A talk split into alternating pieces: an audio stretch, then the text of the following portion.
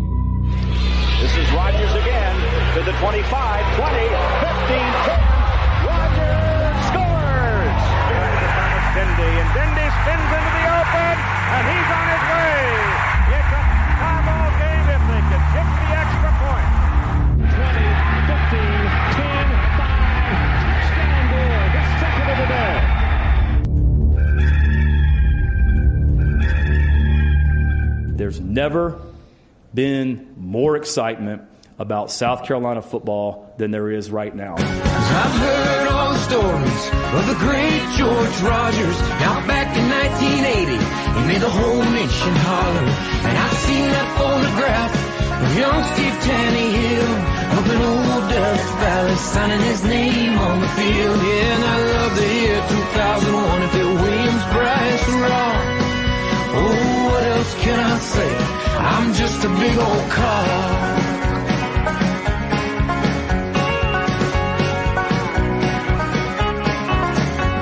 Well, you know I come from a long line of cocks just like me. All right. Stop believing despite our It's Friday. Woo! It's Friday, and the Cocks are playing tomorrow. Oh, whoa, whoa. The night game. Everybody remember The Cure back in the day?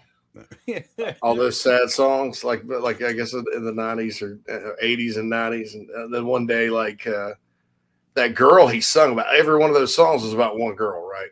And Michael Smith, I think, was his name. One day, it was like they got together finally, right? And he's like, I'm not sad anymore. I don't think I'm gonna write any more music.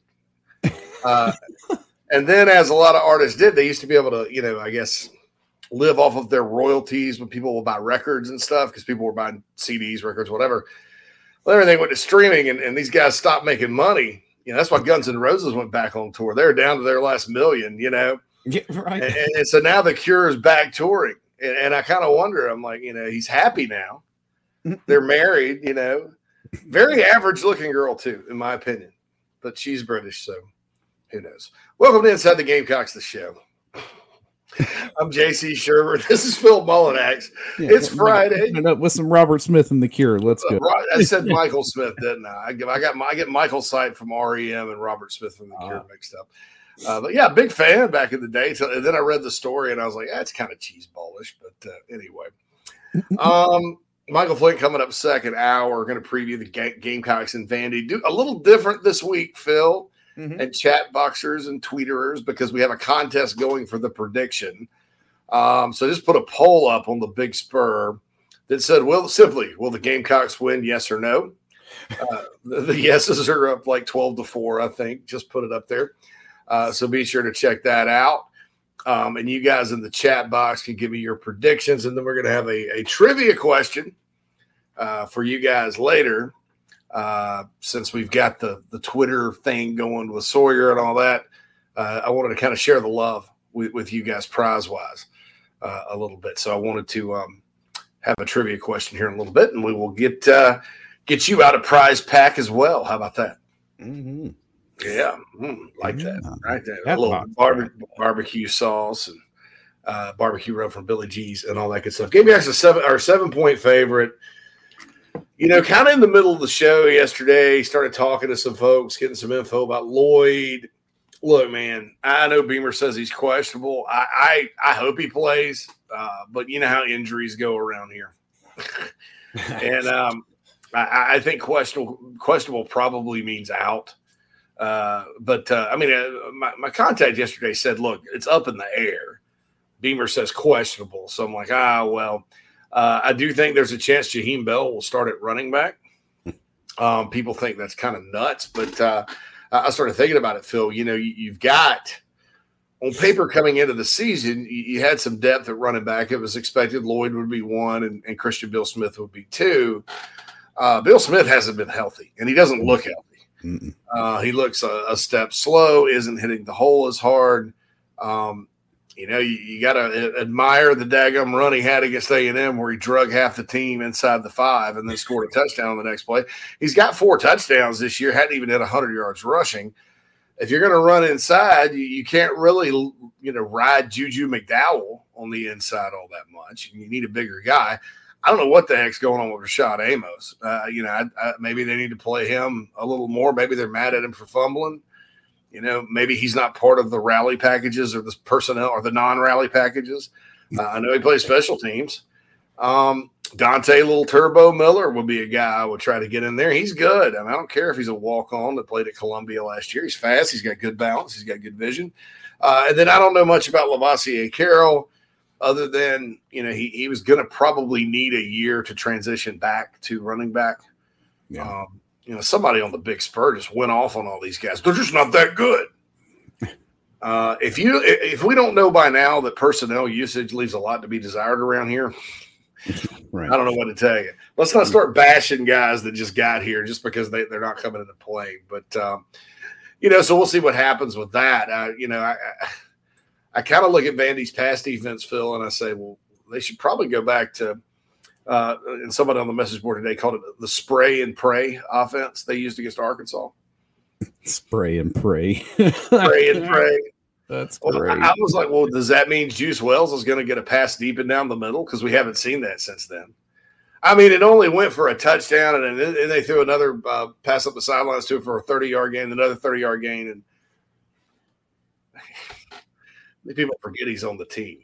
Uh, I haven't confirmed this completely, but uh, remember, I was uh, everybody's talking about the, the the sheer number of plays in this playbook. I heard it's triple digits. Jeez, dude.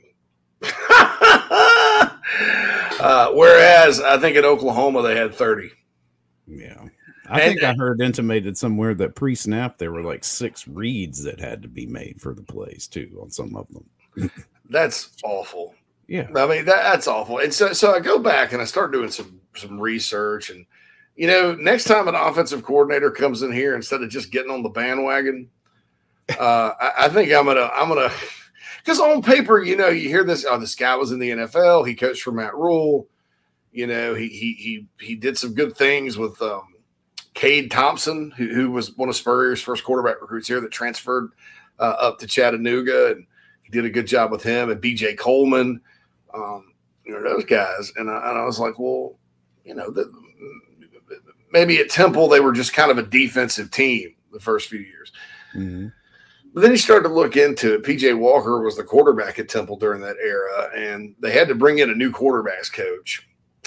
And Walker like praised him for getting him right, and uh, talked about how like uh, this Glenn Thomas was the guy who I think was the OC at Arizona State under Herm before he got fired, uh, and praised him for like, oh, well, this just ma- he's made my decision making a lot easier. I'm not as confused. All right, red flag number one. you know, red flag number one there, and you know, so I, I, I next time I think I'm gonna start like going back and reading what players say to the media about the guy and uh, some things like that. I, you know, I, I, think that when this all ends, and I think I think it'll end at some point. Obviously, I, I, don't want to get into when I think it will, but it'll end just like anything. Uh, and they move on. I, I, I you know, I, am looking at production, not not necessarily a name. Uh, there's some folks that are under the impression that you know the reason he's not good is because he's never coached in the mighty SEC man, there's a lot of bad coaches that have coached in the SEC on offense right. over the years. Uh, let's not make that a criteria. You know, and, and I started I started looking around at some guys. You know, Bryan Ellis, who somebody mentioned in the Nana Sports chat box the other day, is at Georgia Southern. Yeah, Georgia Southern historically uh, was a triple option team. You know, Jeff Monken, who's at Army, was there. Um, you know, they, they've run that triple option when they've been good, you know, most of the time. And it's a story program. They used to win, you know, one double A national titles and stuff.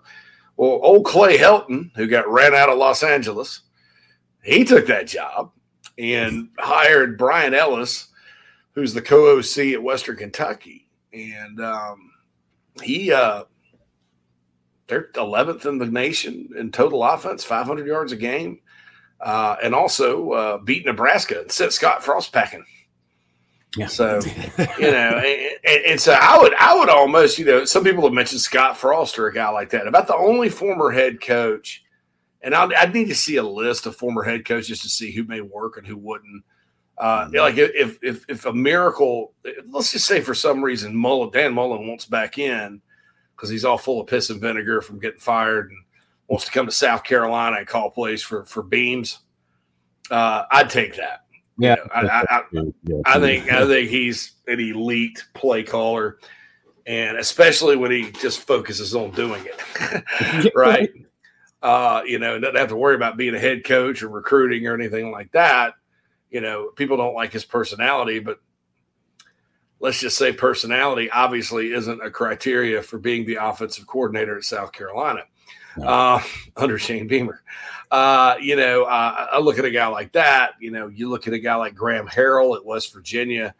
Uh, you know, some people said, well, why not Neal Brown? Why not Neal Brown? Uh, why not Graham Harrell? You know, I think Graham Harrell is a heck of a coordinator. They're not bad because they can't run the ball or, you know, all that. They're, they're just not playing very good defense this year. There's, there's, West Virginia is just not very good, period, this year.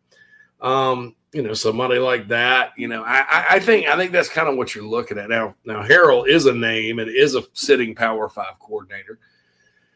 You know, so we'll see. The guy at Tulsa's good. The head coach at Tulsa may be a guy, Philip Montgomery. Um, and by the way, uh, my other point on offense, and not to disturb you folks.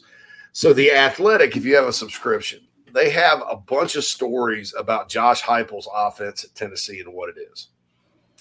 You know the word that is most used to describe it? Simple. They do it really fast. And you know, we've been sitting here talking about Spurrier's offense and what's called option routes for receivers. Yeah. Uh, leaf, lethally almost. That's what they do.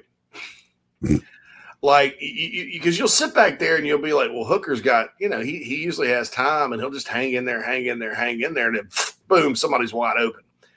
That's because the receivers are taught to, it's not it's not like Spurs where it's like cover one, cover two. It, it's it's based kind of a lot of concepts are on, on man uh, in some zone because a lot of teams try to man up Tennessee. Uh, it is basically just drive your guy off and then run to where he's not. Yeah, which I think, and, and a lot of the times that's down down the field. They do a lot of a lot of cool stuff that's really simple, but um, but yeah, they confirmed in that whole article that it's it was they interviewed a defensive coordinator said that's peak Art Briles at Baylor. He's like that's that's the close. He you know Heupel does some different things than Briles because he's always evolved. But and they mentioned Arkansas and they mentioned Ole Miss also had some stuff like that in it in Oklahoma. But he was like that. Uh, what Heupel does is the closest thing to that. Yeah, and and they said and and Hooker is the closest thing to RG three that that offense has had. Um, mm-hmm. So that's uh that, that, that's a little I don't know. Uh, for me, in my own personal opinion, I think that's kind of vindicated vindicates me because you know, number one, I guess I wasn't paying attention to Heupel and the Lebby thing and the Briles thing at UCF. I just saw they went six and 4 um, and I never liked his offense at Missouri, and that was a little different. Um, and I guess it just got lost on me. So I, I feel like an idiot in terms of, of what I said about the Heupel hire.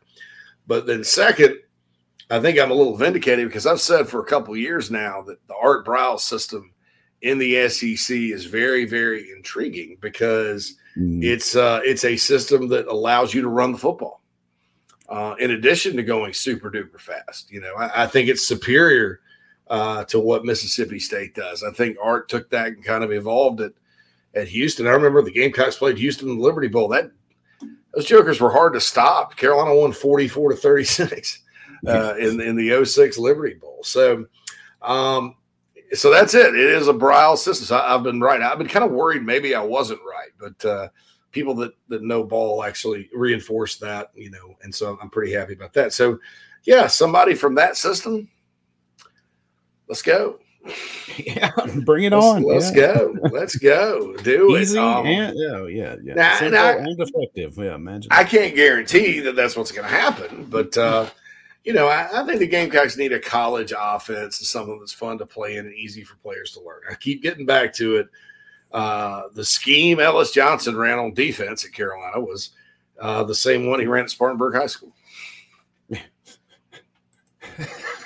he just did it really fast. Just do it quick. I mean, you just don't have time to teach all this stuff. But anyway, uh, triple digit playbook needs to go out the door. Heck, Kendall Briles, when he was coaching with Lane Kiffin at FAU, he didn't even have a playbook. Mm. There was no playbook. No, It was that easy to learn. And and it looks like something out of like, you know, outer space when, when you're like looking at the formations and how they're throwing it all over the place and you're, you're wondering how you get people open and stuff and it's really that simple. They just do it really fast and they master it and they they give you know those option routes to me that, that was impressive because i've been sitting here talking about that in spurrier's offense. So you know it'd be like steve spurrier running this gigantic wide open spread that stretches the entire field. And half the time phil uh, they were they're breaking their film down. Half the time tennessee will go five wide and two of their receivers won't even leave the line of scrimmage Yeah, they stay right there. I've seen Yeah. that. Yeah, they Yeah. don't they don't and- because it's not it doesn't require you to read the field as a Mhm. quarterback how great would that be with spencer rattler Yeah, really simplify it for you. yeah they- it's just like wow well what, what are they doing Mhm. uh and, and they just, just takes guys out of the box and then you know if they hit if you do stop their pass they'll they'll just run it on you Mhm. Yeah. Oh, they So- figured it out, so we'll do something different now. yeah, so yeah I, I think i think uh I I don't like South Carolina's chances of victory against the Vols coming up uh, at all. Uh, if the Gamecocks are better on offense, you know, there's always that team that may have a good plan to keep them off the field, but uh, they're just in a zone, you know. And, and, and you know, Hooker's remained healthy and upright, and I don't know, man. They're going to give Georgia some problems this week. yeah, I was gonna say I'm interested to see what Todd Monken draws up because I think he's the key to this. I don't, I, you know, everybody's like, well, how do you stop Tennessee? What kind of defense are you gonna put together? I was like, the key to stopping Tennessee is how effective your offense is. ding, ding, ding. Ball control. Maybe that means we're gonna score. You can't stop it. That means when you're inside the five uh, and down 14, it, it may not be time to bust out the one play joiner package that never works. Yep. No. Uh, uh-uh. And then um, put the, the- hands the- in a defensive edge player who's never Jordan ball. Like yeah, looked like uh, Jared Lorenzen out there throwing the ball. Uh, R.I.P. Jared Lorenzen, the the Pillsbury throw boy. By the way, he passed away recently. Former Kentucky quarterback who's 290 pounds. Um, so, so Keith says he doesn't like fat ex quarterbacks. Yeah. Uh, what about What about when they were already fat? what about yeah? What about yeah. what about the Pillsbury throw boy, Daunte Culpepper, or famous Jameis? You know, Nana Sports. By the way, Nana Sports chat box. Sorry to keep you guys waiting. Krieger says on to Vandy. Yep. Uh, Hutch hashtag we want Amos. Yeah, I don't know why. I mean, they asked Shane about Amos. He said he's doing good. He's been playing special teams. He's appeared in seven games this year. I mean, maybe he's not healthy. I know that he was injured all, you know, a good chunk of the year last year until the end, and had a red shirt. Nobody ever said anything about it. Mhm. But uh, it's kind of like the Xavier Legette mystery in 2020. Bubba was like, oh, by the way, yeah, he's had an injury since the Vanderbilt game and has missed the whole year. Uh, Doc says, go Cox beat Vandy, morning all. Jared says, ring that bell. Tim says, let's go. Cynical Aries, morning Doc and all. Krager says, my buddy's staying in the hotel that looks out over Vandy's field. Pretty cool view. Yeah, I actually, we had some, I have some experience in that hotel. We had a uh, rivals.com uh, convention there Mhm. one year. Uh, we had like a uh, party there one year in the little sports bar that's right there. Uh, there's another hotel beside the Marriott that actually overlooks the hotel. And I stayed there in 04 with my buddies when I came up for the Vandy game. Um, But yeah, pretty cool stuff. Pretty cool Yeah, stuff. that's neat. Mhm. Uh, Adam says, Happy Friday, my dude. Seth says, That intro gives me life. Uh, Aaron says, Amos is having a coming out party or what? 4210, big old Cox. Krager says, Robert Smith. I know. Qu- Quantrell, have you heard anything about Edwin Joseph in South Carolina? Heck of an athlete, plays both sides. They'd like to get him on campus and shoot their shot. Um, you know, talking to a, a good contact this week, just kind of about recruiting right now. There's just really not that much left. I mean, it, it- until they go hit the portal, they've actually, like, you know, we're on the Vanderbilt, we're on to Cincinnati, we're on to the portal. Um, you got Nick Harbor out there, and then a few other guys, Elijah Davis, of course. Um, and, and they'd love to get Edwin Joseph. I just don't know. Uh, you know, guys like that that are kind of late offers that have a lot of other offers. Quantrell, I usually just go well until they get get him to visit, get on campus, get an official going. It's it's probably a long shot. Um, hey Cavalier says, "Good morning, gents. Let's get the dub tomorrow. I'm hoping for a much more focused, better executed, and physical team in the Gamecocks. Cox 35, Vandy 20." Doc says Spotify gutted what was left of the music business, and it showed. It all kind of started with this thing called Napster and iTunes. Remember Yeah. Napster? Not to mention the record companies were the ones making all the money back in the day. That's you know, bands Oh, always yeah. made their money off touring because most of them didn't own the rights to their songs. I know. John says, morning from the stormy Pac Northwest. It's a little overcast and rainy here today, too. Uh, let's get her done tomorrow and go bowl at 33 13. Cox over doors. J Rock says, I hope for Jaheim's sake he has a big game. Six catches, 150 yards, five rushes, 50 yards, three total touchdowns. Man, that would be nice. I think the guy's going to get more than five carries. Yeah, something t- something tells me he's going to carry the ball a lot. I just uh, now whether or not that's going to work, I don't know. Um, and just like anything, when, when you're running the football, and I, I don't know that I'd call Jaheim a natural running back. I think if he gets a full head of steam though, and as a whole, he, he's explosive enough to make some big plays.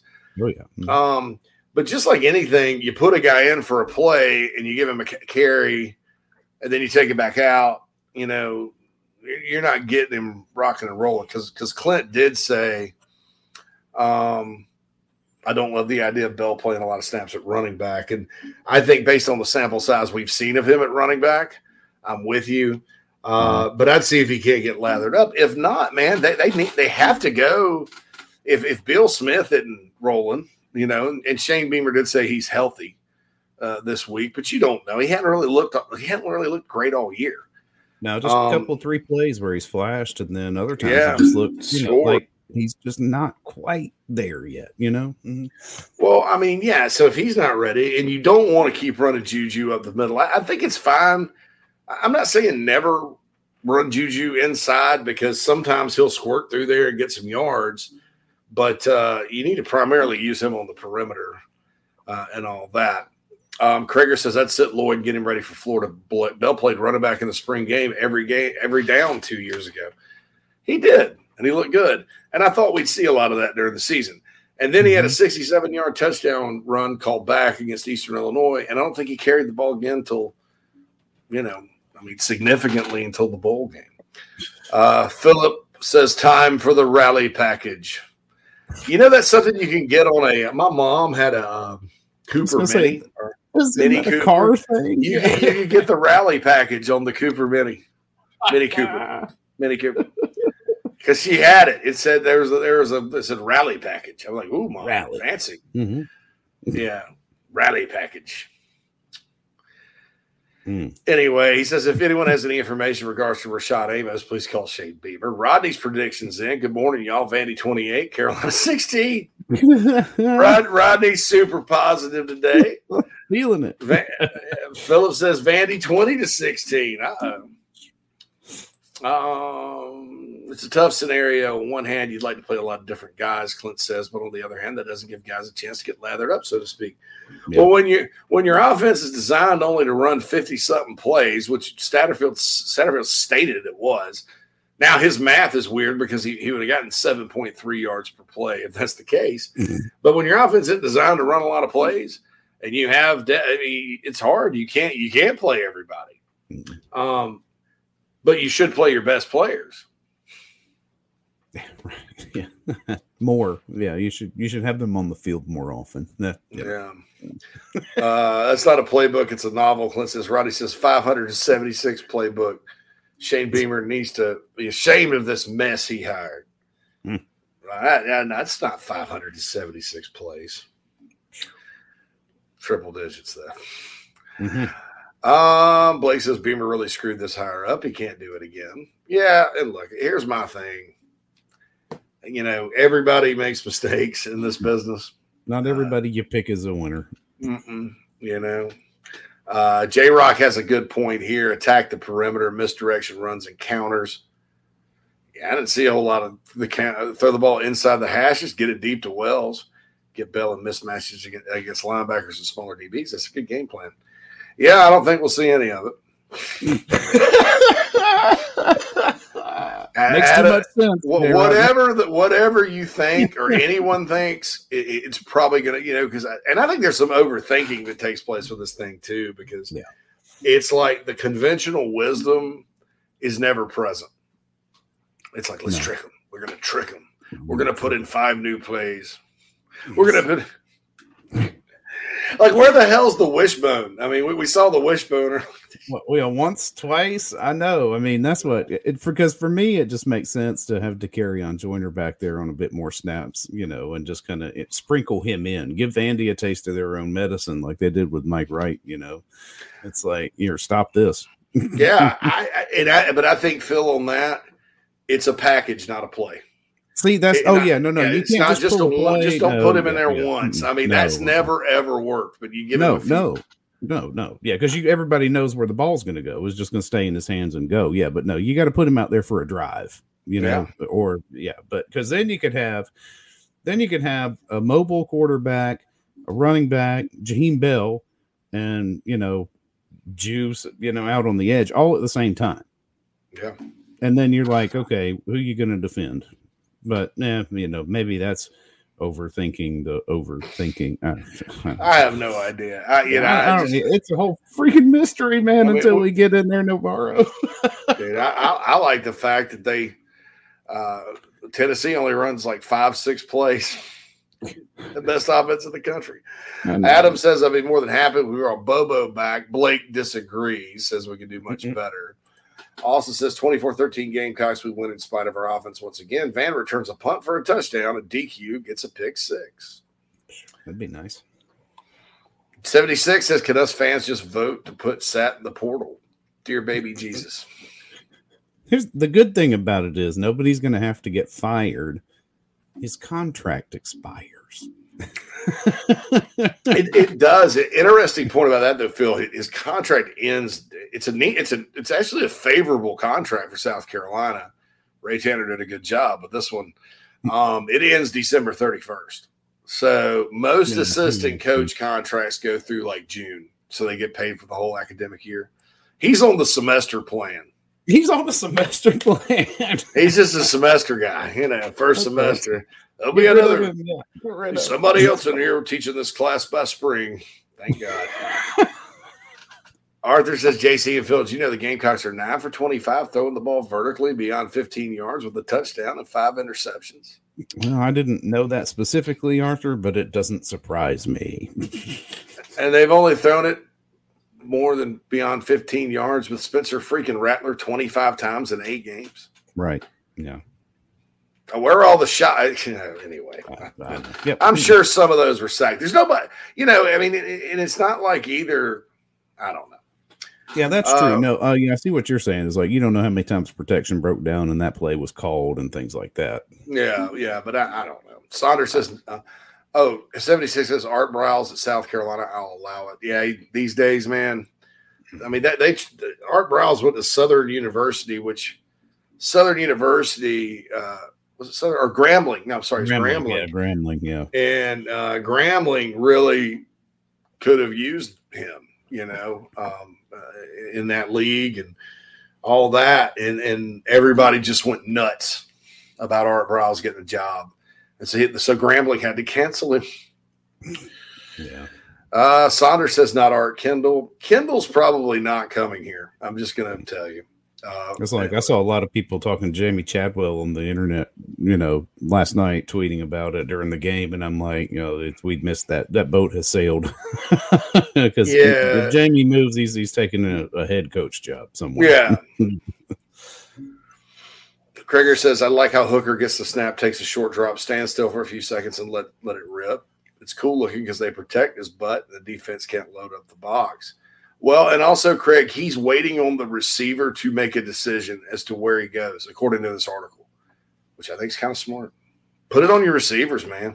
Mhm. You know, I mean, you know, it's. I think it's easier for receivers uh, to um, process a lot of times at the college level than it is than it is uh, a quarterback because uh, shoot, man, the receivers just have to like beat their guy or get open uh, and figure it out downfield. The quarterback, he's got to worry about getting sacked and all kinds of stuff. And they don't they don't make him read the whole field. 76 says, I do like to go fast, JC and Phil. Ricky Bobby's dad taught me to embrace that. It's a cougar, it's a live cougar. Colin says Bobo's trash. That's not true. He's the best play caller you've had since Spurrier left. No dogs. I don't want anyone with deep connections to other East teams. West is fine. I see your point there. yeah, I About the can I can get folks. that. Yeah, Mhm. Clint says offer Kendal seven figures and a fancy title and make him say no. He ain't coming. yeah, you know, because all Arkansas is going to do is say, all right, we're going to pay you even more. Yeah. Um, Okay. Spurrier, shoot, shoot, I ain't doing much these days. I think I'll go down to Carolina and call play, see what Beams thinks of the fun and gun. I don't know. I don't know if Spurrier can still do it now, but I'll tell you this: that, that year he had with the uh, Orlando Apollos, he sort of evolved a little bit. Like he's like, I've been drawing up some new ball plays, and they worked. and they worked. yeah, they, He made Garrett Gilbert. Garrett Gilbert is look like refried butt, like a lot of the time. You know, uh, before he went, he went to SMU and finished up. You know, flamed out at Texas or whatever. So here's Garrett Gilbert, and Spurrier made him into a star in that league. And then all of a sudden, Spurrier like one day walks to the meeting. He's like, "Well, shoot, we're not going to be able to play because nobody can pay us." So it looks like the league's going to fold. He's like, "Well, we're going to make a trophy and say we're the champions." Yeah, we're the best team. they did have the best record before the league folded. Uh, Justin said after the CCU game, I think if we hired Willy Korn, he could get production out of this offense. I tend to agree. I, you know, a lot of times you want to avoid guys that work for the guy, but and, and I, I'd probably have to recuse myself from the Willy Korn conversation because I know him and I know his brother. My mom taught his brother. He's an old Byrnes guy. Uh, he's like, I'll take Art out of a North Korean league if that's where he was, but Kendal would be nice too. Um, Phillips says my perception of the weakness on the Heupel offense. If you have better players on the D line who will win one on ones, the offense doesn't have a ton of answers. Alabama has pretty salty D line. I think it's hard to get to him. You know, Yeah. rally pack. too. I mean, you know, he can move. Nat Craig says Matt, my fiance goes, stop saying rally package clown. Big slam of jamma 27-17 Carolina. Um, Beamer will right the sh- ship. I'm on the Shane train for the long haul. Yeah, that's true. I mean, I I, I don't. I, I think everybody's entitled to a screw up. It's an unfortunate one, but uh, you know that's it. Uh, I think Korn could be a good OC. They don't sub a lot, can run tempo or grind clock. Playmakers get the ball. Yep. I mean, that's the deal. Get your ball to your players. Um, yeah, I don't. I don't think Chadwell would leave. I, I RB. I agree with this from from RB. Chadwell's a good fit at Georgia Tech. Yes, yes. Uh, and you know, Willy's got a lot of other backgrounds too with with prolific offenses. Um, Mhm. uh, unfortunately, he did play for Rob Spence at Clemson. By the way, the parallels between Rob Spence and Marcus Satterfield are uncanny. Uh, uh, somebody uncovered an old Dabo article and was talking about Spence, and he's like, "Ah, we need to make it about players, not so much about plays." And then Tony wrote that yesterday: "Make it about players and not about plays." Mm. Um, so anyway, kind of a sluggish start to the show today. I feel kind of mellow. I shouldn't have started off talking about the cure. That was dumb. It wa- It wasn't good, JC. You shouldn't have mentioned me because I'm not sad anymore because it's Friday. and I'm a scrub. Oh, oh, oh. All right. Six minutes over a break here. I, I got to go like splash water on my face. I didn't even notice that though. I mean, at least it, it was rolling along. uh, I'll say this: Arthur mentioned Sean Lewis, the Kent State head coach. He's going to be a head coach really soon, man. But he's good. If, if he was the, you, you want to go overpay for him and get him, I'm I'm I'm I I will drive to Kent, Ohio, uh, in the 2005 Ford Explorer I'm currently yeah. driving. Talk that, about uh, doing more with less. Smells like burning oil. I will go drive, pick him up, bring him in. you know, uh, RB says I like Korn. You can't take a shot on him. I have to go with somebody established. I agree, but it doesn't have to be a name, right? Somebody uh, that's got a good track record, but it doesn't yeah. have to be recognizable. Everybody loves Phil Longo. Hugh Freeze hired Phil Longo from Sam Houston State. So there you go. All right, taking a break. My mouse needs to charge too, so that's good. Uh, and we'll be back with uh, continuing with predictions and all that good stuff here on Inside the Gamecocks, the show. Just as your State Farm agent combines good neighbor service with surprisingly great rates, you can combine your home, auto, life, or small business insurance with Tony Pope State Farm Insurance today. And guess what you'll get? That's right, even more good neighbor service with surprisingly great rates. In fact, Tony Pope State Farm is your go to agent anywhere in South Carolina, North Carolina, or Georgia for the service you deserve at the price you want. So try combining your home, life, auto, and or small business insurance insurance today. Tony Pope State Farm has been in business for more than 30 years and can handle anything you need in the tri state area. Once again, Tony Pope State Farm will help you mix and match perfectly. Call 843 851 2222 or visit TonyPope.com today. Like a good neighbor, State Farm is there. If you're a listener, you know I feel strongly that if you're in the upstate and are in need of real estate services, Cindy Searfoss is your go to person. Searfoss of Coldwell Banker Caine uh, can help you with any of your realty needs right there in the upstate of South Carolina, Greenville, Spartanburg, Anderson, Oconee, uh, Pickens, wherever you are. Cindy can help you with that. She's married to a die-hard Gamecock fan, has been in the upstate for more than 35 years right there in my hometown of Spartanburg, Daniel Morgan Avenue. Contact Cindy 864 414 5271 or email csearfoss, C S E A R F O S S, at cbcaine.com, C B C A I N E. That's Cindy Searfoss, a proud sponsor of the Inside the Gamecocks podcast. Check her out. We've already gotten several emails from listeners uh, that are very impressed with her professionalism and her ability to help you with your real estate needs. 864 414 5271, Cindy Searfoss of Coldwell Banker Caine. If you're looking to sell or buy multifamily property right here in South Carolina, the Bergeson team of REMAX at the Lake can help you get to closing fast and easy. Adam and Derek Bergeson both are very proud Gamecocks and are more than happy to assist you with any of your commercial real estate needs all across the state. You can email Adam at abergeson at remax.net. That's A-B-E-R-G-E-S-O-N at remax.net to get your next deal underway. The Bergeson team, proud sponsors of Inside the Gamecocks.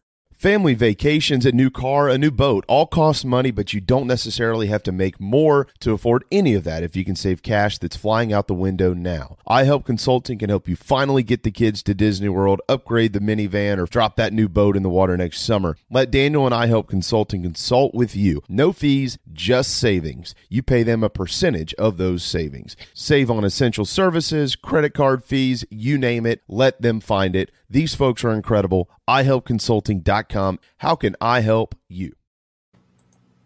Attention golfers of all ages and skill sets.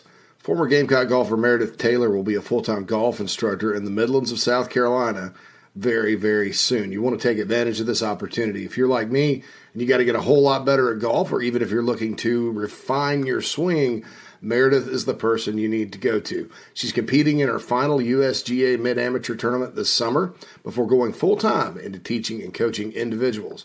If you're in South Carolina, Meredith will be conducting in person golf lessons at the Country Club of Lexington. Half hour, hour on course. She'll play 9 or 18 with you. If you're out of state, though, this is really exciting. She'll be conducting virtual lessons. You can send in your swing for her expert analysis. Also, in November, she'll launch an online course with video instruction for all ages and skill levels. Meredith has 20 plus years of knowledge, former SEC golfer, all of that. So contact her on Twitter at Mer Taylor, at M E R T A Y L O R, or go to McKellarEnterprises.org. McKellar spelled M C K E L L A R Enterprises.org. Her email's on the website, so you can connect with her for any other questions. Go get your golf game in order. Take advantage of Meredith Taylor and her services. What's up? This is Jaheim Bell with the Gamecocks, and you're now listening to Inside the Gamecock Show with JC and Phil. Welcome back to Inside the Gamecocks show, everybody. The first hour of the show is brought to you by Cindy Searfoss at Coldwell Banker Caine Realty here in the upstate. Give Cindy a call at 864 414 5271 for all your upstate residential real estate needs. Uh, and then reminding everybody that we do have a Twitter contest going on for a Carolina Rise prize package sponsored by Sawyer Nix. And just to remind everybody who has already sent in their score predictions for Saturday, uh, remember to follow Sawyer Nix at Sawyer Nix on Twitter, as well as at the Big Spur Pod on Twitter. Those are the rules. All right. Just want to clear that up. Can't just send it to it and tag us. You got to tag us in it as well as follow Sawyer's page and our page. That way you get all the updates from both. Absolutely. Uh, yeah, make sure you do that. Sawyer's a stickler for the rules. So make sure you follow the rules. So you got to follow Sawyer on Twitter. Just hit that follow button. Yep, just hit Uh, follow. and you'll get the prize pack. I've got the trivia question coming up second hour. Um, inside the Gamecocks, uh, I help consulting mailbag inside the Gamecocks at gmail.com. Question comes in. Uh, all right, so Tristan sends a picture of Sat's playbook, the rally pack, not Sat's rally pack. It's a nice looking play. Uh, Tristan also sent me some quotes from uh, the Temple days that were alarming. Um, Isaiah has a uh, question about recruiting. Hey, JC and Phil, hope both y'all are doing well. Had a recruiting question for you guys. Is the, is the staff recruiting Troy Stevenson and from Philip Simmons in Charleston for 2024? Want to know your thoughts on him? Uh, they've had him in camp. He's not good enough. I don't know why in the world anybody has him four stars. I guess it's just based on film. Uh, but uh, he's a guy that they want to evaluate further. Uh, he's not a hard no, but he's not a, uh layup like yes. Mhm. Um, and frankly, I trust uh, I trust Torian Gray and uh, those guys on secondary guys. So I, I, he's just one of those players. I I think maybe Notre Dame or somebody threw him a verbal offer, and so everybody, I guess based on that, right? Hmm. They um they rated him high, but uh, you know he's been to camp and visited and stuff. But that's uh right now he's a he's a he's a no for 2024. Um, Soda City's in. He says JC and Phil. By the way, inside the Gamecocks at gmail.com for the I Help Consulting mailbag. I'm hopeful that Shane has learned a bit from the last two years with this OC. Muschamp maybe needed to delegate a bit more. yeah, no doubt. Muschamp was the recruiting coordinator, the special teams de facto coordinator, the de facto defensive coordinator. He coached safeties, and he's the head coach. You can't do all that, man. I mean, I mean, Nick Nick Saban has his hand in everything and coaches defense, but you know, we've all seen. I mean, Nick Saban's hours he keeps and stuff like that. I just don't know. Uh, and he's like, maybe Shane has to take a bit more control now. Shane's got control. He just, you know, he's like with Muschamp. When something was going wrong with the defense, he could step in and fix it. That's not that's not Shane's strong suit. You know, he's a, he's a, he's definitely a CEO coach. I mean, like you know, I keep getting back to Dabo. uh, you know, he- started taking over play calling uh, down the stretch in 2010, and you, you can ask uh, you can ask some folks up there how that turned out. You know, he, he, he, now he's still got the play sheet, you know, and he's still firing suggestions, but he's he's not uh, he's not that kind of guy. Um, you know, and, and that's what that's what Shane Shane's like his dad. He's, he's just a you know he's he's a special He's a special teams coordinator. He coached other positions, knows about both sides of the ball, but he's his job is to hire good coordinators and let them do their job. And so that's uh and when they're not, yeah, I think that's what when you run into something like this, it's you know, and my feeling too is when if there's a change made, you know, I think it's probably heading in that direction, right? Um I think One that would ne- certainly hope. if there let, us say there yeah let's say there's more than one staff opening you know you, you may even go with a, a guy that's got experience calling plays at one of the position groups or something i mean just in case you come run into this again god forbid uh, he goes i'm not super into press conferences but the responses that he who must not be named gives are a pretty obvious case of a guy who isn't ready for the job um, and then soda city says something about his about about his Brally package, and it's not as big as he think. Never mind. Anyway, Um, yeah, but but here, yeah, it is the thing about you know Satterfield's press conferences is they are uh, consistently incongruent with what actually happens on the field. Well, and what's funny is Shane will say one thing on Tuesdays, and then he'll say something totally different on Wednesdays. I, I know, I know. Uh, Joseph rolls in there. He says, "I completely understand cutting ties or waiting when you're going to terminate someone or separate from the job. Everybody is different, but how do you keep the fire and focus of game planning when you know you're definitely going to be gone at the end of the year? Also, if the players know it, they're going to tune you out. You know that that's when Spur, when Spurrier retired. He made a good point about that. He's like, uh, I didn't want a farewell tour because once they know the coach is leaving, they stop listening to you, and that's the truth. I mean, that's just human nature. Also, how does it affect the players that have to execute when they question if the coach will be back and don't support his plans anyway? Yeah, you didn't nail, you nailed it. I mean, and that's the reason that there's not this big change right now. Um, you know, you lose this weekend. I think, I think the whole thing gets turned on its head. And like Jamie Jamie Bradford said earlier this week that you know you may just want to go ahead and cut it, cut it, Yeah. cut cut it off. But um, you know, then there's the question of who takes over, and there's three games left, and you could get really, really embarrassed badly in all three. and finish, I mean, so so what do you do? It's a tough situation, but that's uh, uh, yeah, you're right about the wisdom as far as not doing it right now. Um, Br- Br- Barron says breaking my rule again. Reading Sat's comments today, I can't believe to wrap my head around them. Bell's not in the turbo package. That's the rally package, sir. Get it right, Bear. Get it, get it right, Bear. Get it right, man. Uh, no, no, no. We're still early in our tenure with this offense and where we want it to be. Yeah, that quote right there, early and figuring out where we want it to be, that was damning.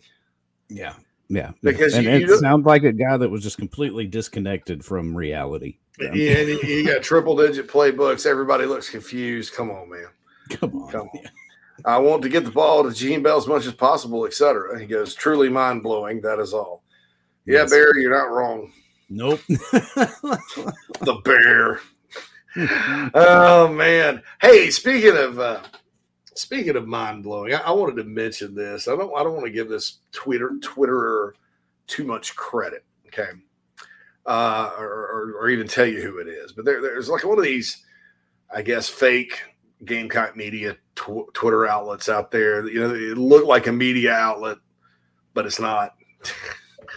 uh, you know, and oh, I think I know where you're going with this. yeah, and, and there's there there's some of these guys out here that have like Instagram accounts and stuff that work really hard. Uh, they don't have websites or anything like that, but they they're, they they kind of brand themselves as coverage or whatever. They work really hard, put really good graphics up, and you know there's some folks out there that have Twitter accounts that are really good and they work hard and uh, super duper, and you know they get emotional like some of us, like the rest of us, you know.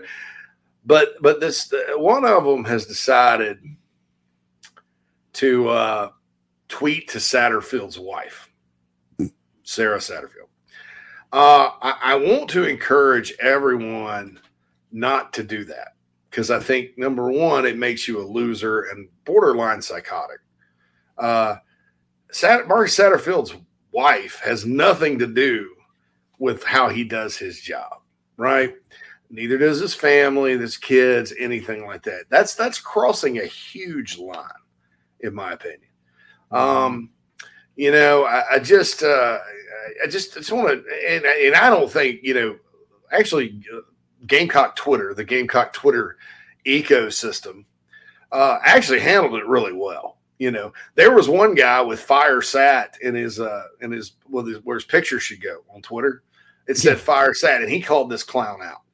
Um, so so just you know, call stuff like that out. Um, look, it's a tough enough situation. It, it- it's not personal. It's about business. It's about the, the business is college football, and that's that's what it is. And uh, you know, he, Sat's not doing anything personally to you, and his wife's certainly not. His kids certainly aren't. And that goes for any coach that comes through here, man. It's just not uh, not uh, not good.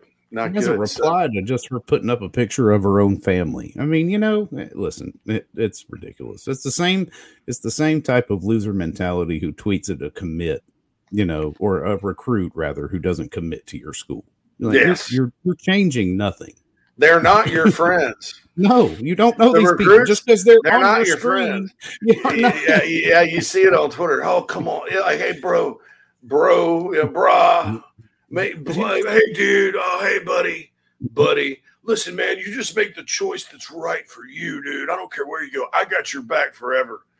And then the kid commits to another school, and this same account goes, you know, you're a know nothing piece of whatever. And sometimes it gets a little uglier than that. Uh, I've seen that more with other other programs than this one. Uh, but there are a lot of Gamecock fans out there who just can't help themselves from, from tweeting. Now, the guys that tweet at the kids when they when they talk about I got a decision coming up and they just tweet the Gamecock GIF or something, I don't have a problem with that.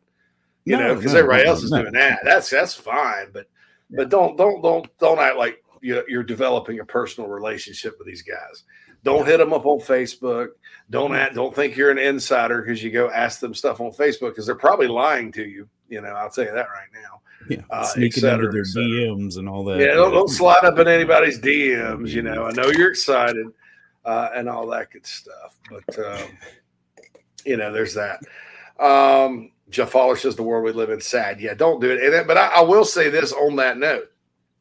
I did not know I was in the Sarah Satterfield has blocked me fan club. Are you?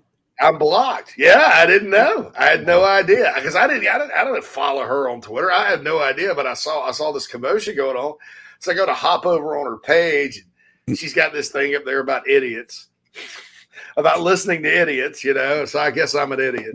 Which is actually Uh, sage advice, you know, for somebody of her, uh, you know, position. no, I'm gonna have to check mine now. Hold on, because I saw the tweet yesterday. I wonder if Yeah, I'm in the club. Now. I'll say this: I, I don't blame her. I would, if I were her, I would block everybody too. I would Oh, just yeah, block, sure. block, block, block, block. Because uh, why? You don't even want to hear it, man. Because uh, you know, number one, what are you? You're not going to go back and forth and argue with them. You know, it's tough enough as it is. You know, and, and I, I would probably block. Not not that I'm being ugly and I'm, I don't want to. You know, I, I don't like you or anything like that. It's just that I don't. I want to tune out the noise and enjoy my Twitter experience. I bet she's got a block list like. I mean, because I know Brad Crawford's on it. I know uh, who else is on it. Brad Crawford. I know Brad's on it, and, and several other people. Nope, I'm So- still in. I'm still in. I'm not in that club You're not in the club, Phil. for neither of them.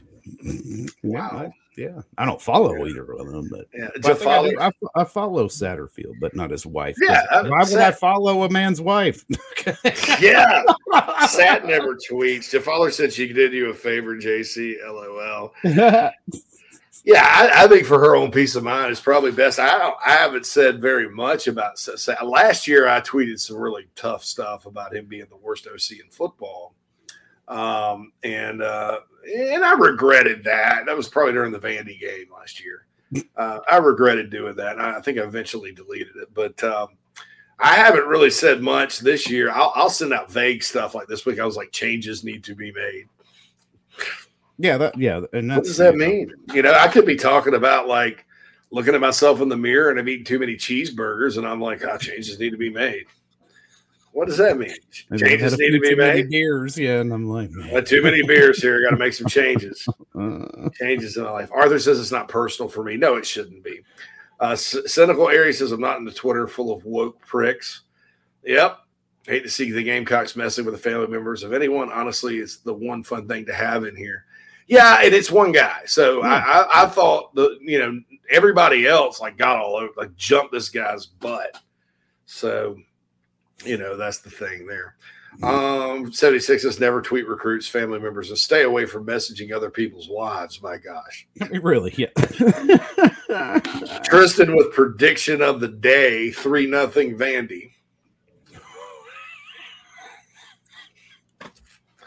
I was going to say three two for a spoof. Uh, Car- Car- Carolina Empire says, "Well, you weren't wrong. Nothing personal, but he is one of the worst OCs in college football. I think he's probably toward the bottom of Power Five. Yeah, I mean, uh, for those people who rank those kinds of things, it would be remiss to not have him down there at this point. Because what does what has he done? I'm trying to think of who's worse in the SEC. Nobody. The, because the Vanderbilt OC's done a really good job considering the Mhm. talent he's got and the young players he's got. Uh, Missouri in there. Um, you know who's second worst? Kentucky. Oh, I'll, yeah. say, I'll say that right now. That guy doesn't have a clue. He thinks he's in the NFL as well. And what's kind of funny is Mark Stoops and Shane Beamer both went down this path where they're like, we're going to be the Rams or we're going to be the Forty 49 or we're going to be this. I don't think Shane thought that. I think Shane thought Joe Brady meets Lincoln Riley. but but but Mark Stoops, um, it amazes me that he got rid of Eddie Gran, who had a system that was working for them, even though they played a receiver at quarterback one year. They won eight games. And he goes, you know what I think I'm going to do? I'm going to confuse the hell out of all my players, and uh, and and and run a pro offense. Like, and I don't I don't think Kentucky's confused. I just think that they were better off with what Gran did, in my opinion. So so Kentucky probably be 13th. Uh, Billy Napier would probably be 12th in my book Yeah, he's having he's struggling because he because he calls he calls them all. Mhm. Uh, you know, I, I think that um, yeah, I just can't think of anybody worse. No, not in the SEC. Uh, But Carolina Empire brings up a uh, a really good point, in that Brian Ferentz is awful. I am with you, uh, Carolina Empire. That Yes. there is someone in Power Five that's worse than Marcus Satterfield. Yep, by, I would- by I would- a yeah. good Mm. mile. Arthur says, offer Sean Lewis 1.2 million and get out of the way. If he'd come for 1.2 million, like I said, I'll drive the family truckster over to Kent, Ohio, pick him up, and take him to Columbia in style. I'll rent a limo and have a case of beer in the back and some beautiful babies if that's what it takes. I, think, he's married though. Uh, J Rock says he's the worst OC that I can remember. Yeah, he is. There's been some and that's and that's saying some something with the recent hires we've had. Easy, Easy E says, I know we're about on offense, but Vandy's averaging 11.25 points against the SEC, worse than us, and our D is better. Yeah, I agree. I, I'm not, I think South, I'm going to give a prediction. I think South Carolina's going to win the game. Same, Uh, yeah. And, I, and I'm going to pick a probably surprising score. That said, with Vandy's offense, you have to look at the fact they've played Missouri, they've played Georgia, they played Alabama. Those are three good defense, really good defensive teams. Mhm. Uh, they haven't gotten to like Florida and those guys yet. Um, but, uh, you know, they did put some points on Ole Miss first half, and then Ole Miss just annihilated them. I mean, it because because it was during the Kentucky game, and uh, my friend Margot was sitting there watching it on her iPad. Vandy got up twenty to thirteen right before the half. The next thing you know, they put that final score fifty-two to twenty-eight. Yeah. So, yeah, Gamecock Face says Rattler has lost his confidence in this system we are trying to run. Yeah, and and they do nothing to get it to get this his confidence back. He does nothing to get it back. Uh, clearly, the kid's better on the run. You know, clearly the kid's better rolling out of the pocket right now. Don't ever do that. Uh, Keith always likes to talk about the boots and waggles. Boots and waggles. That, that kind of sounds like a daggum, like a like a high school football themed country song or band. Ah, hi, hi, folks. We're Boots and Waggles. We're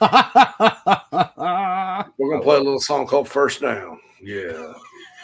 Hope y'all are doing well. Um, J Rock says, Do you think Missouri's D could give Tennessee a surprising challenge? They're so different than they were last year, J Rock, when that was kind of the beginning of this whole Tennessee thing. Tennessee went to Columbia, Missouri, and scored 62. They were a Mhm. three and a half point underdog. and they just went all, ran all over them, killed them. But Missouri's a little different this year. They they've got see they they they got rid of Steve Wilks, sent him back to the NFL. Yeah. Which, by the way, Steve Wilks had a reason to be an NFL coach. He's been there for years, right? So, so you know, I- guess if you're just there one year as an assistant to an assistant, that uh, that makes you, you know. Anyway, um, you Let's know, they, the break, JC. You yeah, yeah, I, I know. Yeah, Is Flint yeah. in already? Is Flint in already? That's Okay. why I was saying, yeah, let's Oh, go. he's here. Okay, yeah, yeah. 'Cause I was like, but, but you know, they're so much better. So maybe I don't know. I, I I don't think I don't think Missouri's got the firepower to keep up with Tennessee. Michael Flint is in. We got his segment coming up. Wando's World. Uh, here on the other side of the break, inside the Gamecocks, the show. We'll be back after these messages. If you're a listener, you know I feel strongly that if you're in the upstate and are in need of real estate services, Cindy Searfoss is your go to person. Searfoss of Coldwell Banker Caine uh, can help you with any of your realty needs right there in the upstate of South Carolina Greenville, Spartanburg, Anderson, Oconee, uh, Pickens, wherever you are. Cindy can help you with that. She's married to a diehard Gamecock fan, has been in the upstate for more than 35 years. Right there in my hometown of Spartanburg, Daniel Morgan Avenue. Contact Cindy 864 414 5271 or email csearfoss, C S E A R F O S S, at cbcaine.com, C B C A I N E. That's Cindy Searfoss, a proud sponsor of the Inside the Gamecocks podcast. Check her out. We've already gotten several emails from listeners uh, that are very impressed with her professionalism and her ability to help you with your real estate needs. 864 414 5271, Cindy Searfoss of Coldwell Baker Caine. If you're looking to sell or buy multifamily property right here in South Carolina, the Bergeson team of Remax at the Lake can help you get to closing fast and easy. Adam and Derek Bergeson both are very proud Gamecocks and are more than happy to assist you with any of your commercial real estate needs all across the state. You can email Adam at abergeson at remax.net. That's A B E R G E S O N at remax.net to get your next deal underway. The Bergeson team, proud sponsors of Inside the Gamecocks. Hey, man, are you sick and tired of your business computer guy? Yes, he takes forever to call me back and doesn't always respond to the requests. Yeah, same here. I'm paying him good money. I constantly have issues, and I'm worried he's not backing up my network and securing it properly. Oh, I feel that, man. My head hurts, but I have a good lead on a good idea. I'm calling your boy Matthew Odom today from Heritage Digital. Heritage Digital is an IT firm that specializes in making sure your IT network runs like a dream. If you have one or 500 employees, it doesn't matter. They do it all for one monthly fee and have clients from South Carolina all the way to California. Yeah, I heard that monthly fee's low too. So I don't know why I didn't even think of that. Uh, do you have 843 699 1001 as Matt's contact number? Yeah, man, I sure do that. Or you can go to heritagedigital.com. Man, I hear they do a no cost assessment. Boy, this will help me. Yeah, I bet. I'm getting on that and encouraging everyone else to do the same.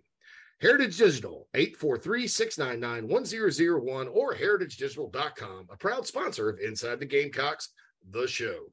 Family vacations, a new car, a new boat, all cost money, but you don't necessarily have to make more to afford any of that if you can save cash that's flying out the window now. iHelp Consulting can help you finally get the kids to Disney World, upgrade the minivan, or drop that new boat in the water next summer. Let Daniel and iHelp Consulting consult with you. No fees, just savings. You pay them a percentage of those savings. Save on essential services, credit card fees, you name it. Let them find it. These folks are incredible. iHelpConsulting.com. How can I help you? Hey folks, JC here. I've told you about Nana's Porch over and over again. They sponsor our chat box on the show. Uh, don't take my word for it, though. I wanted you to hear from Gamecock pitcher Noah Hall about our sponsor, Nana's Porch, nanasporch.com. Go there, food truck, catering, whatever you need. Uh, take it away, Noah. What's up, Gamecock fans? This is pitcher Noah Hall. If you want some delicious food for your event, I suggest visiting nanasporch.com today to find out what they all have to offer. It's really good Southern cuisine based out of Charlotte, my hometown. I hope you guys go check it out. Go Cox and go Nanas. Yep, time to get back to the show. Shoot. All right, my man. And we're back, everybody, inside the Gamecocks, the show with JC Shurburtt and Phil Mullinax. The second hour is brought to you by the Bergeson team at Remax at the Lake. Give Adam or Derek a call or shoot them an email at a Bergeson, that's A B E R G E S O N, at remax.net for your commercial or investment real estate needs. And we're joined by the Mc- on the McKellar Enterprises guest line by Michael Flint, none other. Missed you last week, Michael. Hope everything's all Uh, yeah, I uh, had the Letterman golf tournament last week. And Nice. It was a it was, it was we had a lot of fun, and I meant to text on the way up, and I forgot to hit the magical send button. I've done that plenty of times, man. The, the magical send button. I, yeah, I've done that before too. I'll go scrolling through and I'll be like, I never sent this text. My God. I mean, I, you know, So- channeling my inner Herm Edwards. They always yelling, "Don't hit send." Don't hit send. Uh, Well, Michael, very disappointing uh, performance against Missouri last week. You know, what are some of your takeaways with the offense? I mean, it seemed like with Lloyd out, they just couldn't get anything going. And Missouri's defense did play well, but it seemed like there just really wasn't a plan uh, after that. No, you're 100 percent right, and it's dis- it's disappointing in so many different areas. That this was a game that really could have changed the course of the season. I think for South Carolina, you look at the effects that it had. We go into the first week of the of the rankings, college football playoff rankings, where we would be a top 25 team. You know, kind of all the all the noise around the program is positive. There's a lot of people talking about the program, um, which directly affects recruiting and a lot of that. But you know, just that game it, it just it, it hurt because that was a game I felt like we should have won and and really could have won. I think not having Marshawn Lloyd hurt, but it felt like Missouri was one step ahead of us the whole game, offensively, defensively. It just it it was clear that they knew what we were doing. And I think we just became too predictable on offense. I think we just tried to be tried to be too conservative.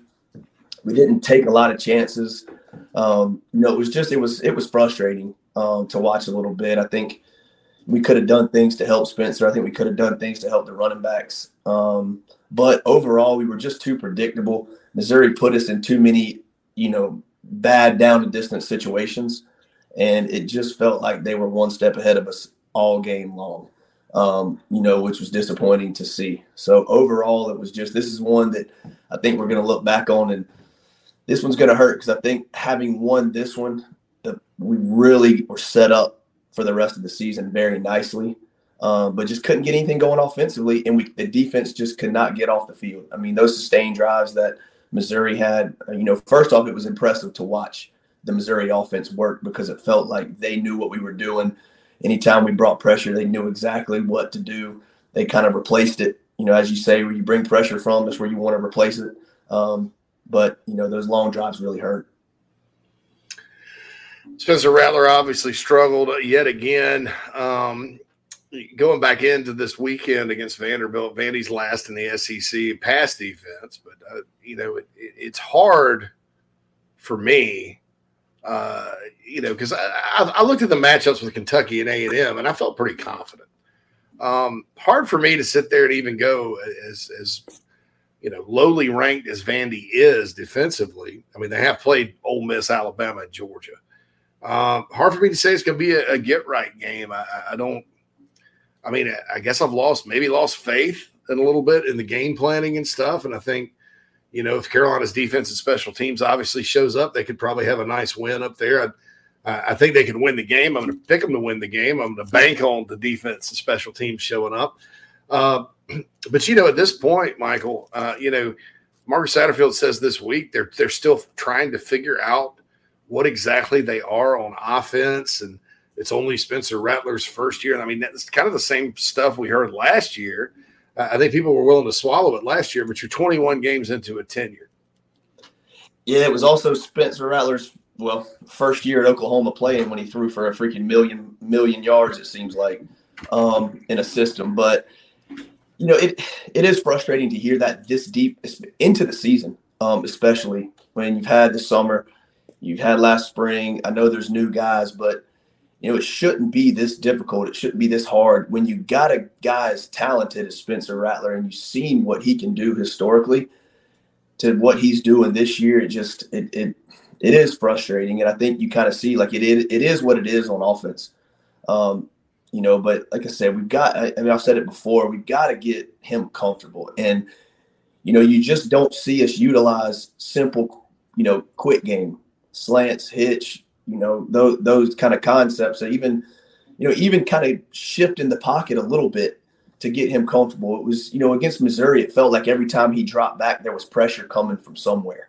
Um, you know, whether it was offensive line breakdown, um, blitzes, things of that nature. But you know, he just he hasn't gotten comfortable all year, and I always feel like it's kind of that next game is where he's going to kind of find it.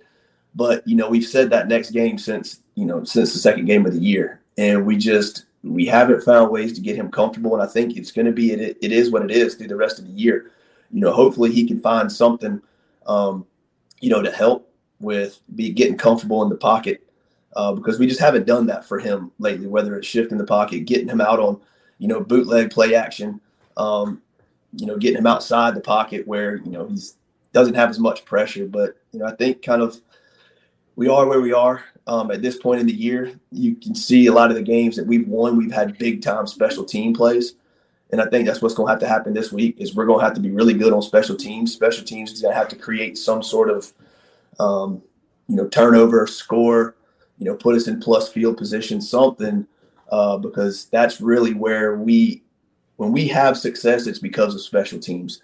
And a lot of the games we've won are because of special teams. So, getting back to special teams having success. But you know, offensively, it's just it's. It, I know it's frustrating for everybody to see because we have the talent. You know, even with Marshawn Lloyd being out this week, the running back position is one position that doesn't worry me.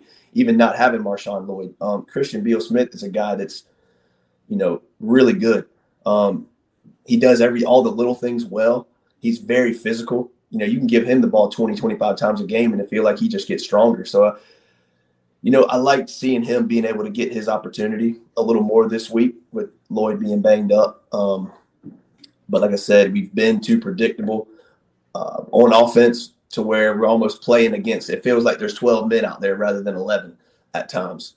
So you know, I think we are what we are. Just seeing what we do coming into the game, um, seeing how we get Jaheim Bell more involved. I know the frustration level with him um, not having as many touches as we'd like. So you know, I'd like to see us utilize the middle of the field as well. You know, we haven't utilized that 10 to 20 yard area.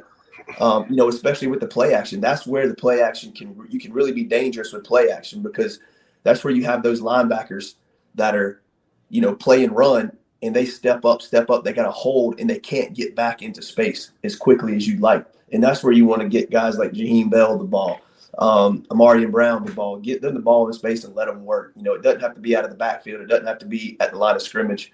Um, downfield, you know, take your drop, take your steps, cut the ball loose. And that's another area I'd like to see us improve on is just getting the ball to our playmakers in the middle of the field, utilizing that 10 to 20 yard window, um, you know, and really utilizing that play action game to get those linebackers, safeties more in the box um, and give, give, give us an extra step or two. Yeah, I don't understand why that never happens. That, that's baffling to me. Uh, it looks like uh, if uh, you know, and I agree on Christian Beal-Smith as, as long as he's healthy and ready to go. And, and Shane Beamer did say this week that he didn't he wasn't feeling great last week, but uh, he says he's ready to go this week. It looks like they're gonna play Jaheim Bell at running back. What do you think about that? You know, I do like that. You know, he's shown that he can play. He he can you know he can he can run the ball. He can do a lot of things. Um, you know, I think you got to be careful with how you utilize him in the backfield because there is a lot that comes along with being a running back. It's not just handing the ball off and running. There's a lot of responsibility in pass protection that you have to be, you know, accountable for.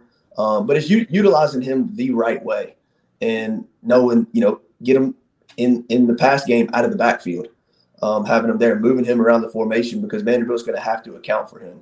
Um, but I do like the fact that you know getting him back there, getting him some touches out of the backfield, um, you know, utilizing different kind of personnel packages with him, um, and moving him around the formation. I think that's one thing we've kind of lost lost of over the course of the last couple of games is you know moving him around because he's always got to be accounted for. He's a he's a he's a matchup nightmare.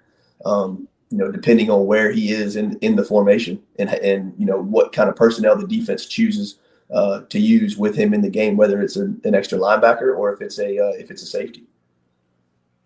Yeah, I think one thing, Michael, that we that we've all kind of keyed in on is the personnel usage and the different packages that have been going in for certain plays and things like that. So, if if the directive comes down from Shane Beamer to Satterfield to say, okay, you got to get Bell the ball more, and they try to incorporate him into different personnel packages, is it? I mean, how hard is that transition going to be for him just to function in a different, you know, with, with different guys on the field and maybe running some different plays? um, assuming that it's something that's just wildly different than what he's you know currently used to. Yeah, I don't you know I don't think it'll be you know too different as far as what he's done in practice. I just think that we you know he hasn't been utilized as much as you know maybe he should. But I think a lot of the plays are there and he knows what to do. Um, you know I think with him it's just not being so predictable with what we're doing with certain formations, uh, with certain motions. When you bring guys across formation, I mean I've you know a couple of games ago consistently see that you know Nate Atkins comes in motion down the line, blocks the end guy on the line of scrimmage, um, kick whether it's kick out block or um, lead. No, we just haven't you know come back to that and thrown the ball out of that look. You know, it seems like mm-hmm. all we've done is run the ball, and we you can see the way we line up, the way we move guys around. You can see almost what we're doing, and it's you know a lot about game days is you got to get comfortable being uncomfortable. You can't things can't be going, going, going, and then you rely on the old plays that you're used to calling all the time because defensive coordinators pick up on the trends and they pick up on that stuff watching film, you know, week in and week out. And so mm-hmm. almost like, you know, it's being like, you know, let's let's open the playbook up and call some things that we're not used to because, you know, kind of what we've been doing and working and it's a lot of the same type of things that, you know, Missouri picked up on. And it was, you know, like I said earlier, Missouri was one step ahead of us. It was like they knew what we were doing before the play was even called. So um, you know, just being less predictable. I think, you know, getting Jaheim Bell the ball, moving him around, you know, building your offense off of what you do early on and setting up plays later on. And I feel like we haven't really done that um, a lot this year. Yeah, I guess the, to that point, the good thing is, is uh, Satterfield said there was a whole bunch of plays that we didn't uh, run that we practiced all, you know, two weeks ago. So we'll get a whole other week to practice and put them in, put them in. And that's it, and that that's kind of what happens on game days. Is you know, bullets start flying, and you know you start to rely on what you know and what you're used to calling, and you just get comfortable trying to get a play in. Um, you can mm-hmm. See, was it the first play of the second half? We had to delay a game I mean, that, you know, coming out of the locker, know what you want to do. And it just, you know, it was, it was tough to watch um, at times because I feel like we just rely back on the old plays that we're used to running week in and week out. And we don't really get outside of that per se. Mm-hmm. Yeah, from what I was told, they don't really, you know, I, I know that certain other coaches that have been at Carolina would rep the same plays over and over and over and over again. Um, there's a lot in practice uh, of like reinventing the wheel uh, too that happens, and then when you don't, I mean, you know, Kurt Roper when he was here, that was a criticism that some of the players and other coaches had. It's like we, you know, we practice all this stuff that during the week, and it's great, and you get the game, and he just never gets called because of that comfort zone, like you said. Uh, talking with Michael Flint, former Gamecock receiver, here on his Friday segment on Inside the Gamecocks, the show. Uh, boots and waggles. That's uh, something Keith keeps talking about, like boots and waggles. Uh, so I, I, think you're right about that. I, you know, I, I don't even know. I mean, wh- where is that? Where are the slants? I mean, where, where are the these teams can't just be like taking that away because Carolina never runs it. So, so I, am I'm, I'm not getting it. I mean, I'm not getting why that's not out there. Yeah, I mean, I, I love I love the old concepts of boots and waggles. I mean, it's it's a lot of the same things that teams do, just different, newer age terminology.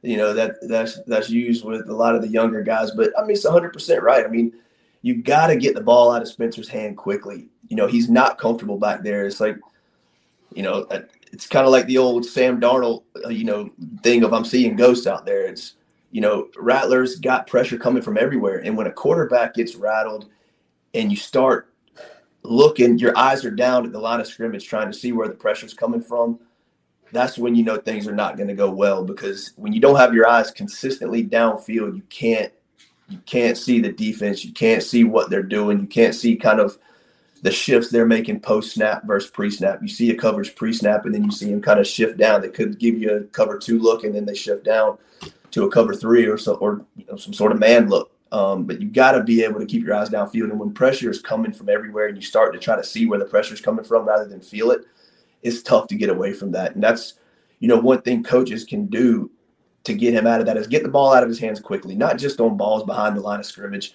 but quick game you know, pressing the defense, make him think you're going downfield, get some slants, curls, hitches, you know, something where he can take either flip, get the ball, flip his feet and throw it, or take a three step drop, step up and throw the ball. And, you know, anything within that 15 yards and less range. But, you know, also getting him out the pocket, like I said earlier, you know, whether it's bootleg or just, you know, shift in the pocket of some sort. But, you know, it's tough. And I think the rest of the year is going to be tough if we're not able to do that. Um, but yeah, I mean, it's you know getting him comfortable, and we just haven't been able to do that, you know, at all this year, and it's been tough to watch because I know that kid has so much talent. I've seen you can see it; the ball just jumps out of his, you know, out of his hand. I mean, he throws such a nice, easy catchable ball, and I feel like we're just under underutilizing a lot of his strengths. Yeah, and here's the thing: you can see Beamer. They ask him about the the plays where you know, he throws it over to this, this vert, horizontal pass to the receiver, and, and they do that a lot. Uh, Beamer kind of interrupted the, I guess it may have been David Cloninger or somebody else because he called them screen pass. They look like screens.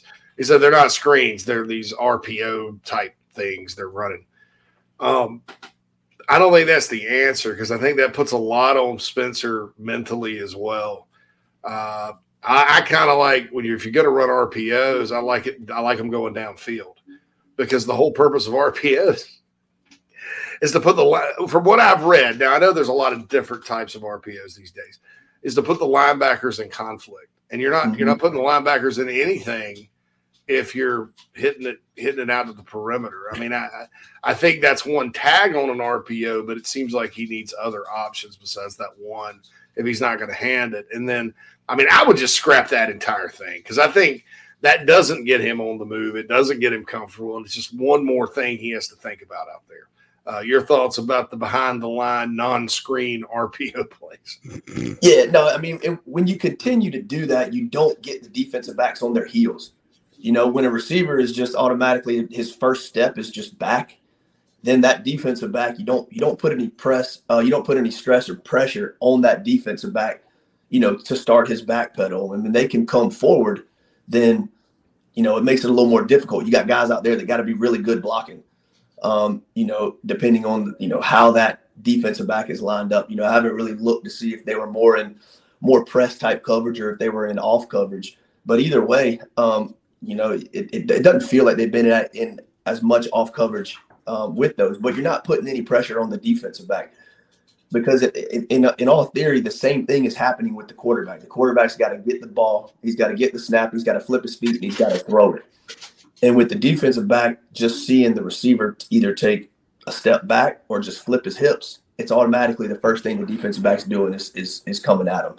And so when you get the ball, you know, when that same thing with the quarterback, but you get a receiver, you know, taking a, you know, running a three step slant or a quick out from the slot or you know, a curl or, you know, something, a hitch, it puts makes that defensive back start his back pedal and and create that separation for the receiver because the, the quarterback is doing the same thing. He's getting the ball, he's flipping his hips, and he's got to throw it on timing. And it just seems like the timing is not there. A lot of what we're doing, the timing just this timing of the drop just doesn't match up with what the receiver's doing. I often see our receivers kind of standing a little bit. Um, you know, rather than that ball coming out, the receiver turning and it's on him as soon as he makes that break. And so, uh, you know, I think JC, you're 100 percent right in what we said. We got to get, you know, the ball downfield more. Um, you know, in that with the slants, the hitches, curls, you know, out route, something just to put pressure on the defensive back to make them backpedal and kind of help create that separation for the receiver rather than him just flipping his hips and waiting for the ball to get there because it just it doesn't allow the receiver a lot of time um, or separation. Well, Flint, uh, this weekend the Gamecocks go to Vanderbilt. They've beaten Vanderbilt 13 times in a row, have not lost since 07. I mean, sorry, pardon me, 08 uh, up there on a Thursday night. We remember those I remember all four losses they've taken to Vandy over the years. They've come in twos, so it would be an ominous sign to lose this football game. Uh, I kind of think Carolina's going to win, but what's your your your final pick on this one, and uh, how do you think this game's going to play out? Yeah, you know, I think you know, I think South Carolina does win the game. Um, you know, I think we get back to some special team success. I think Coach Lembo is really good. He's really creative. He's got a really sharp mind when it comes to, you know, creating mismatches and opportunities on special teams. Um, you know, we got to get back. I think, you know, I really love, you know, Clayton White and what he's done with that defense, you know, with all the injuries, um, with a lot of these young guys stepping up, you know, putting pressure, getting pressure on Vanderbilt's quarterback. I think with what Missouri did offensively and, you know, kind of how they, they run the offense, it was a little tougher to kind of bring that consistent pressure based on, um, you know, kind of their scheme with the quarterback in that, in that, uh, that, that zone read with the quarterback and getting outside the pocket. But, you know, I think, we get back to what we do defensively, um, creating turnovers. I think that's a big thing for us this week. But offensively, it's just it's it's tough. I mean, you never know what's going to happen. You tend to think that we're going to do things differently the next week, but it just doesn't seem to happen. Um, and so, you know, I hate to even say that, but you know, I think it's just going to kind of be the same thing. Uh, we're going to have to create plays on special teams, create There we go. Yeah. Back, man. It's always it's always one time. It's the oh on the almost made it. Breaks it up. I love it. Almost made it, man. But That's no, awesome.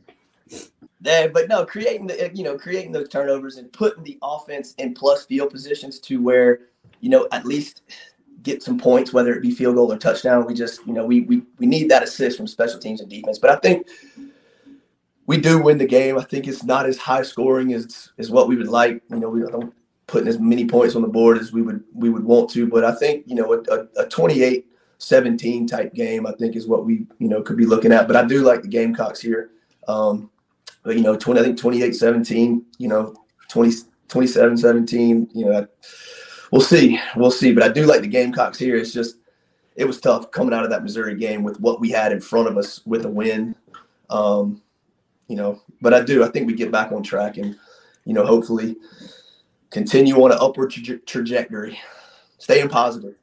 Absolutely. Got to stay positive. Yeah. Got to stay positive. All right, Michael. Well, you have a great weekend, man. And uh, hopefully, when we talk to you next week, we're going to be, you know, breaking down a victory and talking about how, you know, the Gamecocks can go to the swamp and, and get a victory. And um, uh, Spurrier's printing up shirts now, by the way, because Mark Stoops became the winningest head coach in Kentucky. So Bear Bryant is no longer the other coach that's the all-time wins leader at two Power Five schools. It's just Spurrier alone. No, and so, so, he has this on, on, his Gridiron Grille Facebook page. Like, shoot, I was fortunate to do this, and half of it says Gamecock, half of it says Florida. And it's 122 wins here for Florida, 86 for the Gamecocks. And he's like, I see my Gamecocks come play my Gators. So uh, I don't know.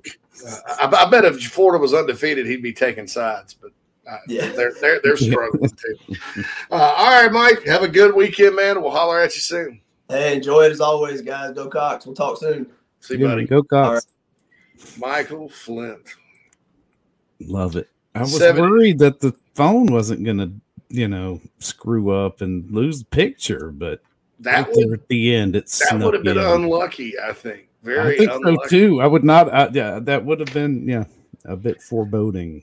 All right, I, I got to address one thing. I, I, guess you can call this the iHelp Consulting mailbag. He was in the he was in the chat box and asked this the other day, and we had a guest. I didn't get back to it. Greg says, "Talk to me like I'm a child." Other than that one bowl game, what has Bell done? I want to understand. Well, I'll follow this up with well. Um, well, we remember the 87 yard touchdown he caught against Vandy last year. That was big time. Um, he's never had a chance like he had in the bowl game. Because last year, Jaheim disappeared for long stretches. Just like, you know, down the stretch, didn't do anything. Um, caught a touchdown against Florida. I mean, it, it, it, when he's been, I think that's what's so frustrating about it, Greg, is when he's been given the opportunity, he's absolutely produced. Um, and then you can go and take it a step further and look at the fact that he's big, he's fast, he's got good hands, he's strong. Uh, I know he's had drops, but every receiver drops it every now and then. So that's the deal there. Um, but uh, yeah, so I wanted to answer that uh, about Bell because he's been asking, and that that's why that's why everybody under the sun thinks Jaheim Bell needs to touch it more, and I I just hope that if it's the idea and the plan is running back, then maybe it's running back. But uh, you know, I got some intel too that Jaheim probably uh, isn't as good as they would want him to be at uh, you know knowing where, what, what to do and where to go on all these different plays.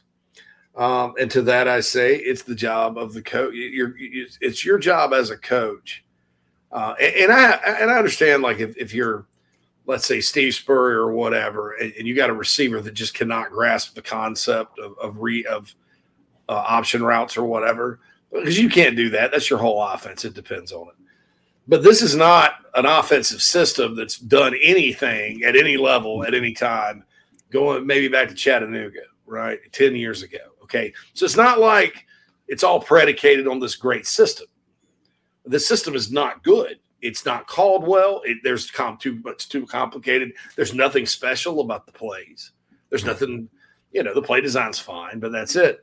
Um, so my feeling is, and when I read that Tennessee had only five plays, my blood started boiling because you know what? If Jaheim Bell hits the portal and goes to Tennessee, uh, I'll tell you, all you people, you know, the folks out there that think we haven't done anything since the bowl game, well, go look at the bowl game, multiply that, and that's what he's going to do in Tennessee's offense.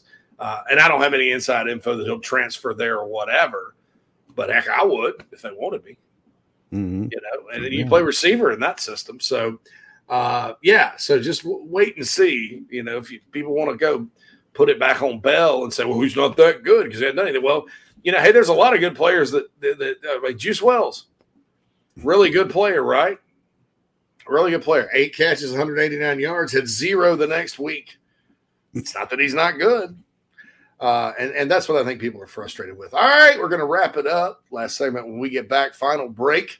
Thanks to Wando for coming in on Friday uh, on Inside the Gamecocks, the show. Back after these messages. If you're looking to sell or buy multifamily property right here in South Carolina, the Bergeson team of Remax at the Lake can help you get to closing fast and easy. Adam and Derek Bergeson both are very proud Gamecocks and are more than happy to assist you with any of your commercial real estate needs all across the state. You can email Adam at abergeson at remax.net. That's A B E R G E S O N at remax.net to get your next deal underway. The Bergeson team, proud sponsors of Inside the Gamecocks. Attention golfers of all ages and skill sets. Former Gamecock golfer Meredith Taylor will be a full time golf instructor in the Midlands of South Carolina very, very soon. You want to take advantage of this opportunity. If you're like me and you got to get a whole lot better at golf, or even if you're looking to refine your swing, Meredith is the person you need to go to. She's competing in her final USGA Mid Amateur tournament this summer before going full time into teaching and coaching individuals. If you're in South Carolina, Meredith will be conducting in person golf lessons at the Country Club of Lexington. Half hour, hour on course. She'll play 9 or 18 with you. If you're out of state, though, this is really exciting. She'll be conducting virtual lessons. You can send in your swing for her expert analysis. Also, in November, she'll launch an online course with video instruction for all ages and skill levels. Meredith has 20 plus years of knowledge, former SEC golfer, all of that. So contact her on Twitter at Mer Taylor, at M E R T A Y L O R, or go to McKellarEnterprises.org. McKellar spelled M C K E L L A R Enterprises.org. Her email's on the website, so you can connect with her for any other questions. Go get your golf game in order. Take advantage of Meredith Taylor and her services. Family vacations, a new car, a new boat all cost money, but you don't necessarily have to make more to afford any of that if you can save cash that's flying out the window now. iHelp Consulting can help you finally get the kids to Disney World, upgrade the minivan, or drop that new boat in the water next summer. Let Daniel and iHelp Consulting consult with you. No fees, just savings. You pay them a percentage of those savings. Save on essential services, credit card fees, you name it. Let them find it. These folks are incredible. iHelpConsulting.com. How can I help you? Hey, folks, JC here. I've told you about Nana's Porch over and over again. They sponsor our chat box on the show. Uh, don't take my word for it, though. I wanted you to hear from Gamecock pitcher Noah Hall about our sponsor, Nana's Porch, nanasporch.com. Go there, food truck, catering, whatever you need. Uh, take it away, Noah. What's up, Gamecock fans? This is pitcher Noah Hall. If you want some delicious food for your event, I suggest visiting nanasporch.com today to find out what they all have to offer. It's really good Southern cuisine based out of Charlotte, my hometown.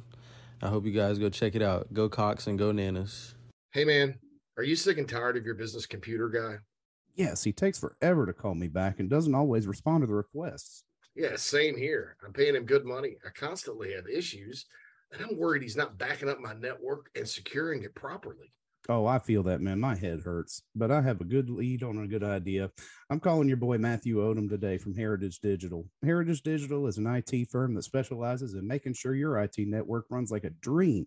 If you have one or 500 employees, it doesn't matter. They do it all for one monthly fee and have clients from South Carolina all the way to California. Yeah, I heard that monthly fee's low too. So I don't know why I didn't even think of that. Uh, do you have 843 699 1001 as Matt's contact number? Yeah, man, I sure do that. Or you can go to heritagedigital.com. Man, I hear they do a no cost assessment. Boy, this will help me. Yeah, I bet. I'm getting on that and encouraging everyone else to do the same. Heritage Digital, 843-699-1001 or heritagedigital.com, a proud sponsor of Inside the Gamecocks, the show. This is Braylon Wimmer, South Carolina Gamecock Baseball, and you are listening to Inside the Gamecocks, the show with JC and Phil. Go Cox!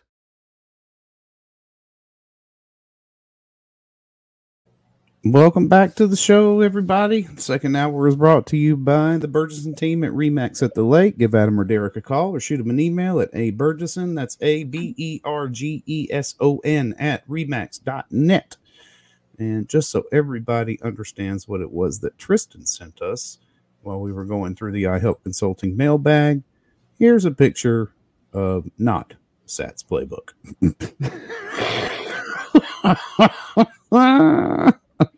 Lloyd Bell, Doty, or Joyner. I don't. I don't. I don't, I don't know about Doty or Joyner. I, I, I'm not. I'm not. I don't think Spencer Rattler's the problem. I mean, you know, I really don't. I, and I don't no. think you can make any judgments on him. I, I, I hate it for Rattler that he's had to deal with this this year because mm-hmm. really you were thinking he's going to be, you know, one transfer, get right, and then off to the league he goes. And I don't think he has helped his draft stock one iota mm-hmm. by having to be forced to run this offense. It's like a rookie quarterback in the NFL. Lady Bree talks about he's locked on one receiver. That's not true. Um, I don't even know how you can tell that from the tape, uh, but uh, I, I, don't know that things are designed, you know, that well with him. And, and I also think that sometimes when you were uh, swimming mentally and you got 13 word play calls and 100 word, 100 play playbook and uh, you're, you're shuffling plays in and out every week and not mastering the fundamentals, uh, you know, I, I think you're going to struggle. And uh, lady, I don't think that has much to do with how good or not good Spencer Rattler is. Uh, you're not evaluating him for uh, the NFL. You're evaluating him for college ball. I mean, you know, I don't, I don't know that a lot of quarterbacks out there, you know, in his situation wouldn't struggle as well. I would like to see. He didn't have problems finding a secondary receiver at Oklahoma. I mean, I guess the, the the criticism was he couldn't read a defense in his second year, but you know their offensive line was struggling. I think they went with a guy that had some wheels. So, but um, regardless of that, uh, Hendon Hooker is going to win the Heisman this year. Only has to read half the field. so, you know, sometimes in college, you know, you you, you got to scale things back. You're not always going to have a guy that's you know, all over it and can make all these reads and stuff. Um, you know, so that was the deal there. And, and I'm not saying, look, if I felt like without the shadow of a doubt, if they put Luke Doty in the game uh, and he could, and they start zipping up and down the field finding guys, uh, I'd feel fine with it. You know, I mean, I'd say, all right, make the because you know, again, like I said, you know, you can't sit there and worry about an offensive coordinator's playbook. You got to win games. You can't worry about the feelings of a quarterback. You've got to go win games. Mm-hmm. And uh, you know, if Luke Doty were better and the better option, and he let's say they do bitch Spencer, they put Luke in, they go up and down the field, fine. Uh, you know, even if it's just him taking off and running. But you watched Luke last year too, confused. Uh, the only one that really wasn't was Jason Brown, and he was he just would run out of the pocket And sling it- yeah, and sling it down the field. I mean, scramble play was his best play. yeah. Even when he Uh, didn't need to, that was his. Yeah, that- that's, that's there's no coincidence that he played, you know, played pretty well. And then, you know, I think this offense found something in the bowl game. And it wasn't just because Joyner was playing quarterback. I, I thought the play calling and the balance and, and the ideas were, you're like, wow, because you're like finally using Bell the right way. You, you finally got Ahmarean Brown involved. Uh, you know, you, you got Joyner at quarterback. That's good because Joyner at slot receiver could not get open. Okay. Uh, you know, you, you got the the run game got going. You know, you had balance. You, you kept North Carolina off balance. That they've done none of that.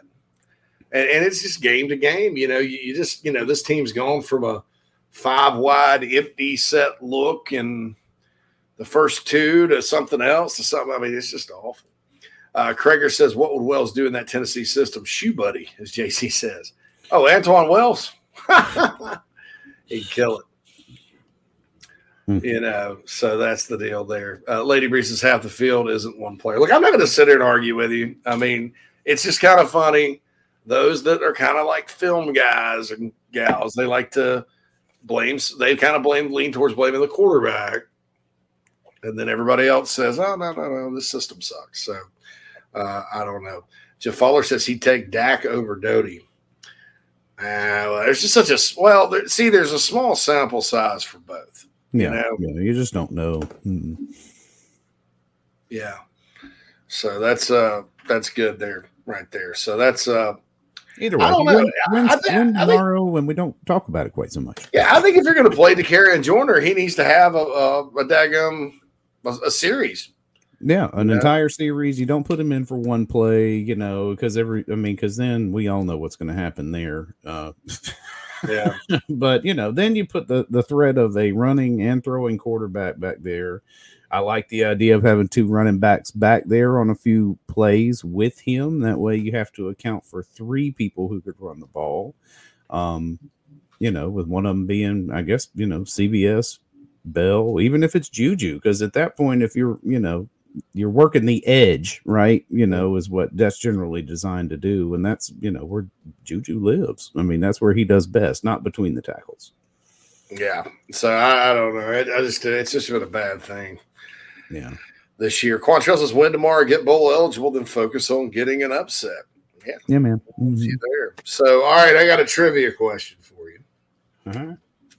First person to get this right in the Nana's Porch chat box gets the uh, gets the secondary prize pack. Bar- little barbecue sauce, a magnet koozie, and uh, uh, barbecue rub, and signed baseball. So how about that? So that's the deal there. Um, okay. So South Carolina has lost to Vanderbilt four times all time. Right? So uh who was the coach that beat them the first time they lost to Vanderbilt uh, ever? And that would have been in 1998. So Bobby Johnson got those last two. So who was Vandy's coach in 1998 when they beat the Gamecocks? Dear, dear, dear, dear, dear, dear, dear. Dear, dear, dear, dear, dear. Da, da, da, da, da. No idea. Nobody's buying. Come on, guys. Uh-uh. Look at that. Talk, talked about it about him earlier this week. It's all stumped. I can't even remember what you said. I can't. Uh, Zach says, I said before the season we'd be seven and five.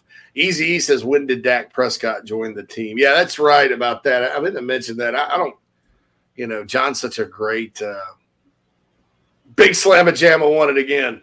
Yeah, Widenhofer. That's yeah, right. Yeah, boy, Woody Widenhofer, baby. Yeah, okay. Woody Widenhofer got got that uh, that win.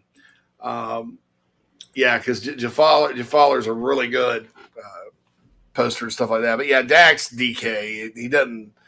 Uh, he, he said something to somebody about because a lot of people were calling him Dak, and you know, I think another podcast, um, Keith or somebody probably started calling him Dak. I so I try to stay away from uh, until it gets like you know official, like Juice Wells. Uh, I don't try to like get there and, and, and try to, to call them by their nickname because that, that was it's it's DK or Dakereon, um, which is fine. I mean, I understand that, but yeah, you're right about that, Evan. Um, Quantrell says Watson Brown. That's a good guess. John says DiNardo. Uh, I think DiNardo may have been no. DiNardo would already go. So Widenhofer coached for DiNardo, and so DiNardo was already at LSU, and, and got promoted from within. Uh, and so I think I think Woody Widenhofer won both of those, uh, ninety eight and that epic, um, you know, eleven to ten battle in nineteen ninety nine. that may be one of the worst Carolina football games I've ever seen. Safeties and such. Um, yeah, Widenhofer was the was in his third year that year. Vandy came to town and won eleven to ten. Uh, Vandy was pretty good on defense that year. They played Florida, lost thirteen to six at the Swamp. She like Vanderbilt came and shut us down, man. Shut shut us down. But uh, anyway, so that's uh, well. The good thing is we've already got uh, Big Slam at Jamma's mailing address, unless it's changed, and then you need to send me a new email. Yeah, and make sure you put your, your real name because I, I couldn't put Big Slam Slamma Jamma on there on, the, on the pack. I went to mail it and I was like, I got his address, but be sure you put your name and we'll get you that prize pack out. And thanks for playing. All right, Phil, I'm gonna give you my prediction. Yeah, what you got, JC? What This is gonna got? sound this is gonna sound a little weird, but uh, I really respect, like, and admire what Vanderbilt's done on offense this year with with their two quarterbacks.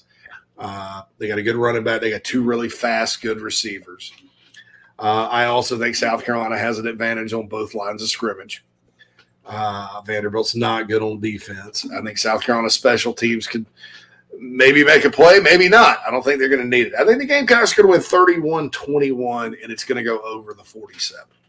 Uh, and I'll tell you why. I think you're fighting some recent. When people talk about the under, and look, the boys in Vegas know what the heck they're doing.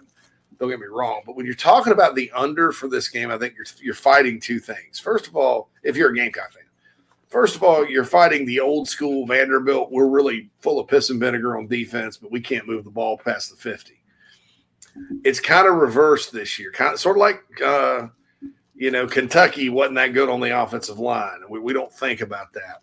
Uh, so I think uh, against the, the worst defense of the league, you know, Carolina's got enough athletes to make enough big plays just by making them uh, to put points on the board. I think they'll force some turnovers.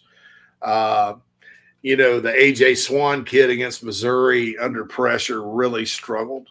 Uh, I think he was 13 for 30. They like to throw it a whole lot more than they used to. Uh, I think they're going to be a really legit offense here in a couple of years. I just think they may be a little ways away.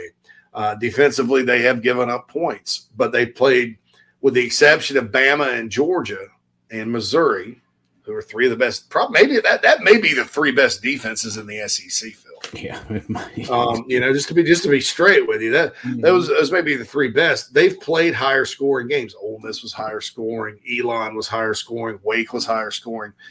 You know, so your concern if you're the Gamecocks is these guys are good on offense unless they're playing just a team that overwhelms them.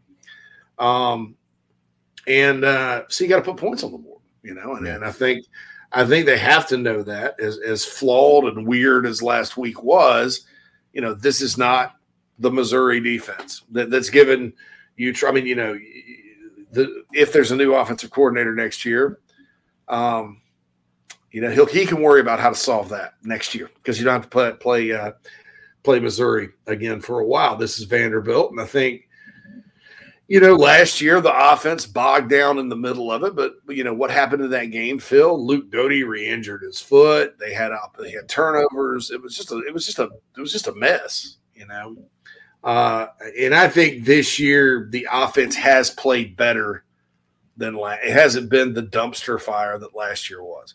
Was Right. a dumpster fire against Missouri without question. Dumpster fire against a lot of teams, but they are a little better. They do have some more firepower. I think. I think it's almost one of those things where it may be good that Lloyd's not playing because Vandy can't just sit there and go, well, "We're going to make Lloyd beat us," or, or we're not going to let Lloyd beat us. I think Missouri said the same thing though. Lloyd was running around around them, so who cares? But uh, you know, uh, if Lloyd is out, and I, I, in my gut, I think he's. I don't. I don't. I, I'm skeptical. Yeah, yeah, I, I don't see that happening. Yeah. yeah, skeptical. But uh, you know, I, I think that it almost forces you, forces Satterfield or whoever else, uh, the different players to kind of step up and not rely so much on that one guy. Uh, and they'll have to figure it out. You know, sometimes when you throw somebody uh, into the water to go swimming, that's the best thing, best way to teach you to learn how to swim. That's how my dad, did that to my brother Jason. Uh, unfortunately, Jason sank to the bottom, and Dad went, "Oh God!" and had to dive in. Yeah, and you know my brother Jason, the pilot. You know, Uh-huh. never get in a plane with him ever. Never. Never. if you get if you get on the air and he's like, "Ladies and gentlemen, this is Captain Shurburtt. This is your captain speaking. We'll be flight time over to Nashville. Uh, uh, uh, uh, get me off. I, I I have a religious uh, a religious uh, you know, I guess uh, reason why I can't fly today. please, please get me off. I have a religious protest. Uh, Shomer Shabbos. Shomer Shabbos. Touchdown, Carolina. Touchdown, Cletus McDowell. Shomer Shabbos.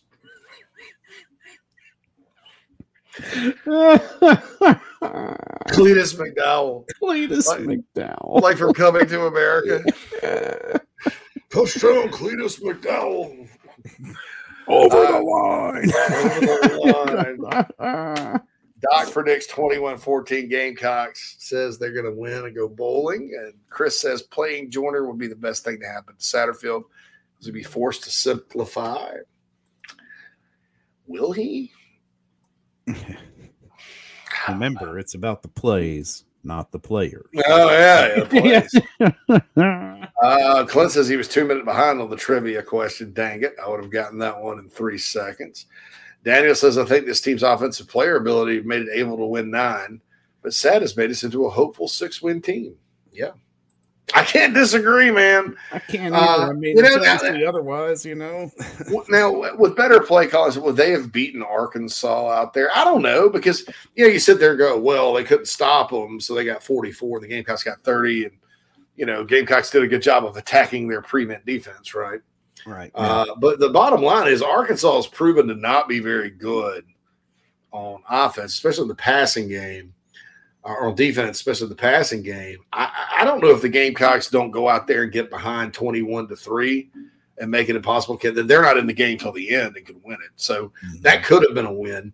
Georgia, obviously, with the way they played, that was a tough call. But you don't, you know, look at Missouri and how they played Georgia. I mean, they ended up establishing things, got had some good things happen early, uh, whatever. So I, I'm going to say they probably would not have beaten Georgia.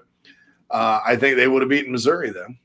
Um, so I, you know, they could have been seven and two or eight and one right now. Mm-hmm. I mean, and, and like I told somebody the other day, think about this: if you're a college football team, you know, college football teams very rarely are very are great on special teams, opportunistic to good on defense, and then have a good, really good offense. Okay, uh, it just doesn't work that way most of the time. You know, uh, if South Carolina can continue to do the work they're doing on special teams, this is moving forward after this year. Uh, get keep the defense solid, uh, and then you know because South Carolina should always. There's going to be years where they're young on defense, not maybe maybe missing some parts, right? But um, I'll say this: uh, you know, South Carolina historically has shown the ability because think back even like oh, 08, 0, 08, 08 ended badly. That was Ellis Johnson's first year. But during the year, I mean, they were good enough to hold Georgia to 14 and, and some things like that. You know, South Carolina has shown the ability to string together four, five, six good years of, of defense around here. Yeah. Yeah, you just got to recruit those D linemen, keep developing them, fill it, and have a have a good scheme. And and you know th- this this program can be solid and consistent on defense. Offense has been a different matter, uh, but then you have the special teams factor. So if you can somehow find a way to to to you know reinvent everything on offense, right? Coming into next year and have a good year, you know, teams that are good in all three phases are very hard to beat. I'm not I'm not predicting championships, but I, I think the narrative around Shane Beamer uh, and this entire program uh, will start changing because right now everybody really loves the job he's done. They love recruiting, they love the defensive uh, job uh, that they've done at time, but most of the time they love the special teams, the Beamer ball aspect of it. But there's always a but, and, and with this fan base, it, it is a but. It's a big but, big old but uh, and because they've just seen so much bad offense. I mean, the best play caller they've had here since Spurrier left was Mike Bobo, and Mike Bobo basically had three players. Now, let's go back and look at the Mike Bobo offense in 2020. Man, everybody in the stadium knew they had to get it to Shi Smith, or they weren't going to be able to pass the ball. You had a very limited quarterback in Collin Hill, to say the least. And Shy caught how many passes that year? 40 something Yeah. you know, at least. Not to mention you produced the number one running back in the conference that year. Yeah. And played it played every game was an SEC game, 10 SEC games. Uh, you know, so I, I kind of the numbers were ugly. Um, and certainly they had some games where they like against A and M, they couldn't get the run going, et cetera. But man, it's gonna be good. Uh Big Slam Janice says, give the package to Clint, my stuff will get stolen. Uh, and Saunders says, "I wonder how the narrative will change if we win in Nashville and Gainesville." I don't. I I don't think the offensive thing is going to change. Uh, I, I think everybody's seen enough. I mean, look, you go out there and hang half a hundred all of a sudden on Vandy and half a hundred on Florida, and then you go outscore Tennessee and score fifty was like 52-49, and then you beat Clemson. Uh, yeah, the narrative will probably change. I'd Uh, still fire him in the parking lot of Yeah, just, you. Memorial Stadium.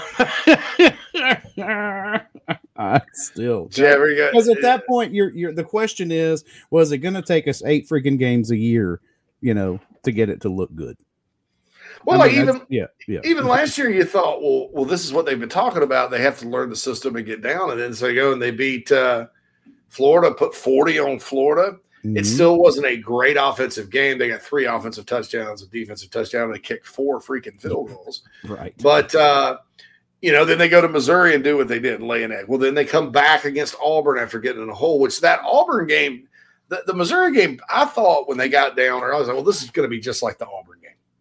Uh, not only the the Auburn South Carolina game, but the Missouri Auburn game. You know, uh, and Carolina just never got back. I mean, they never woke up, right, or never got it going. Um, you know, and so then Clemson embarrasses them, and everybody's like embarrassed by that, and you know, because that, that that was a Clemson game, Clemson team that wasn't the best, you know, wasn't a national championship contender, and it's still the same same game we've all watched the last three times.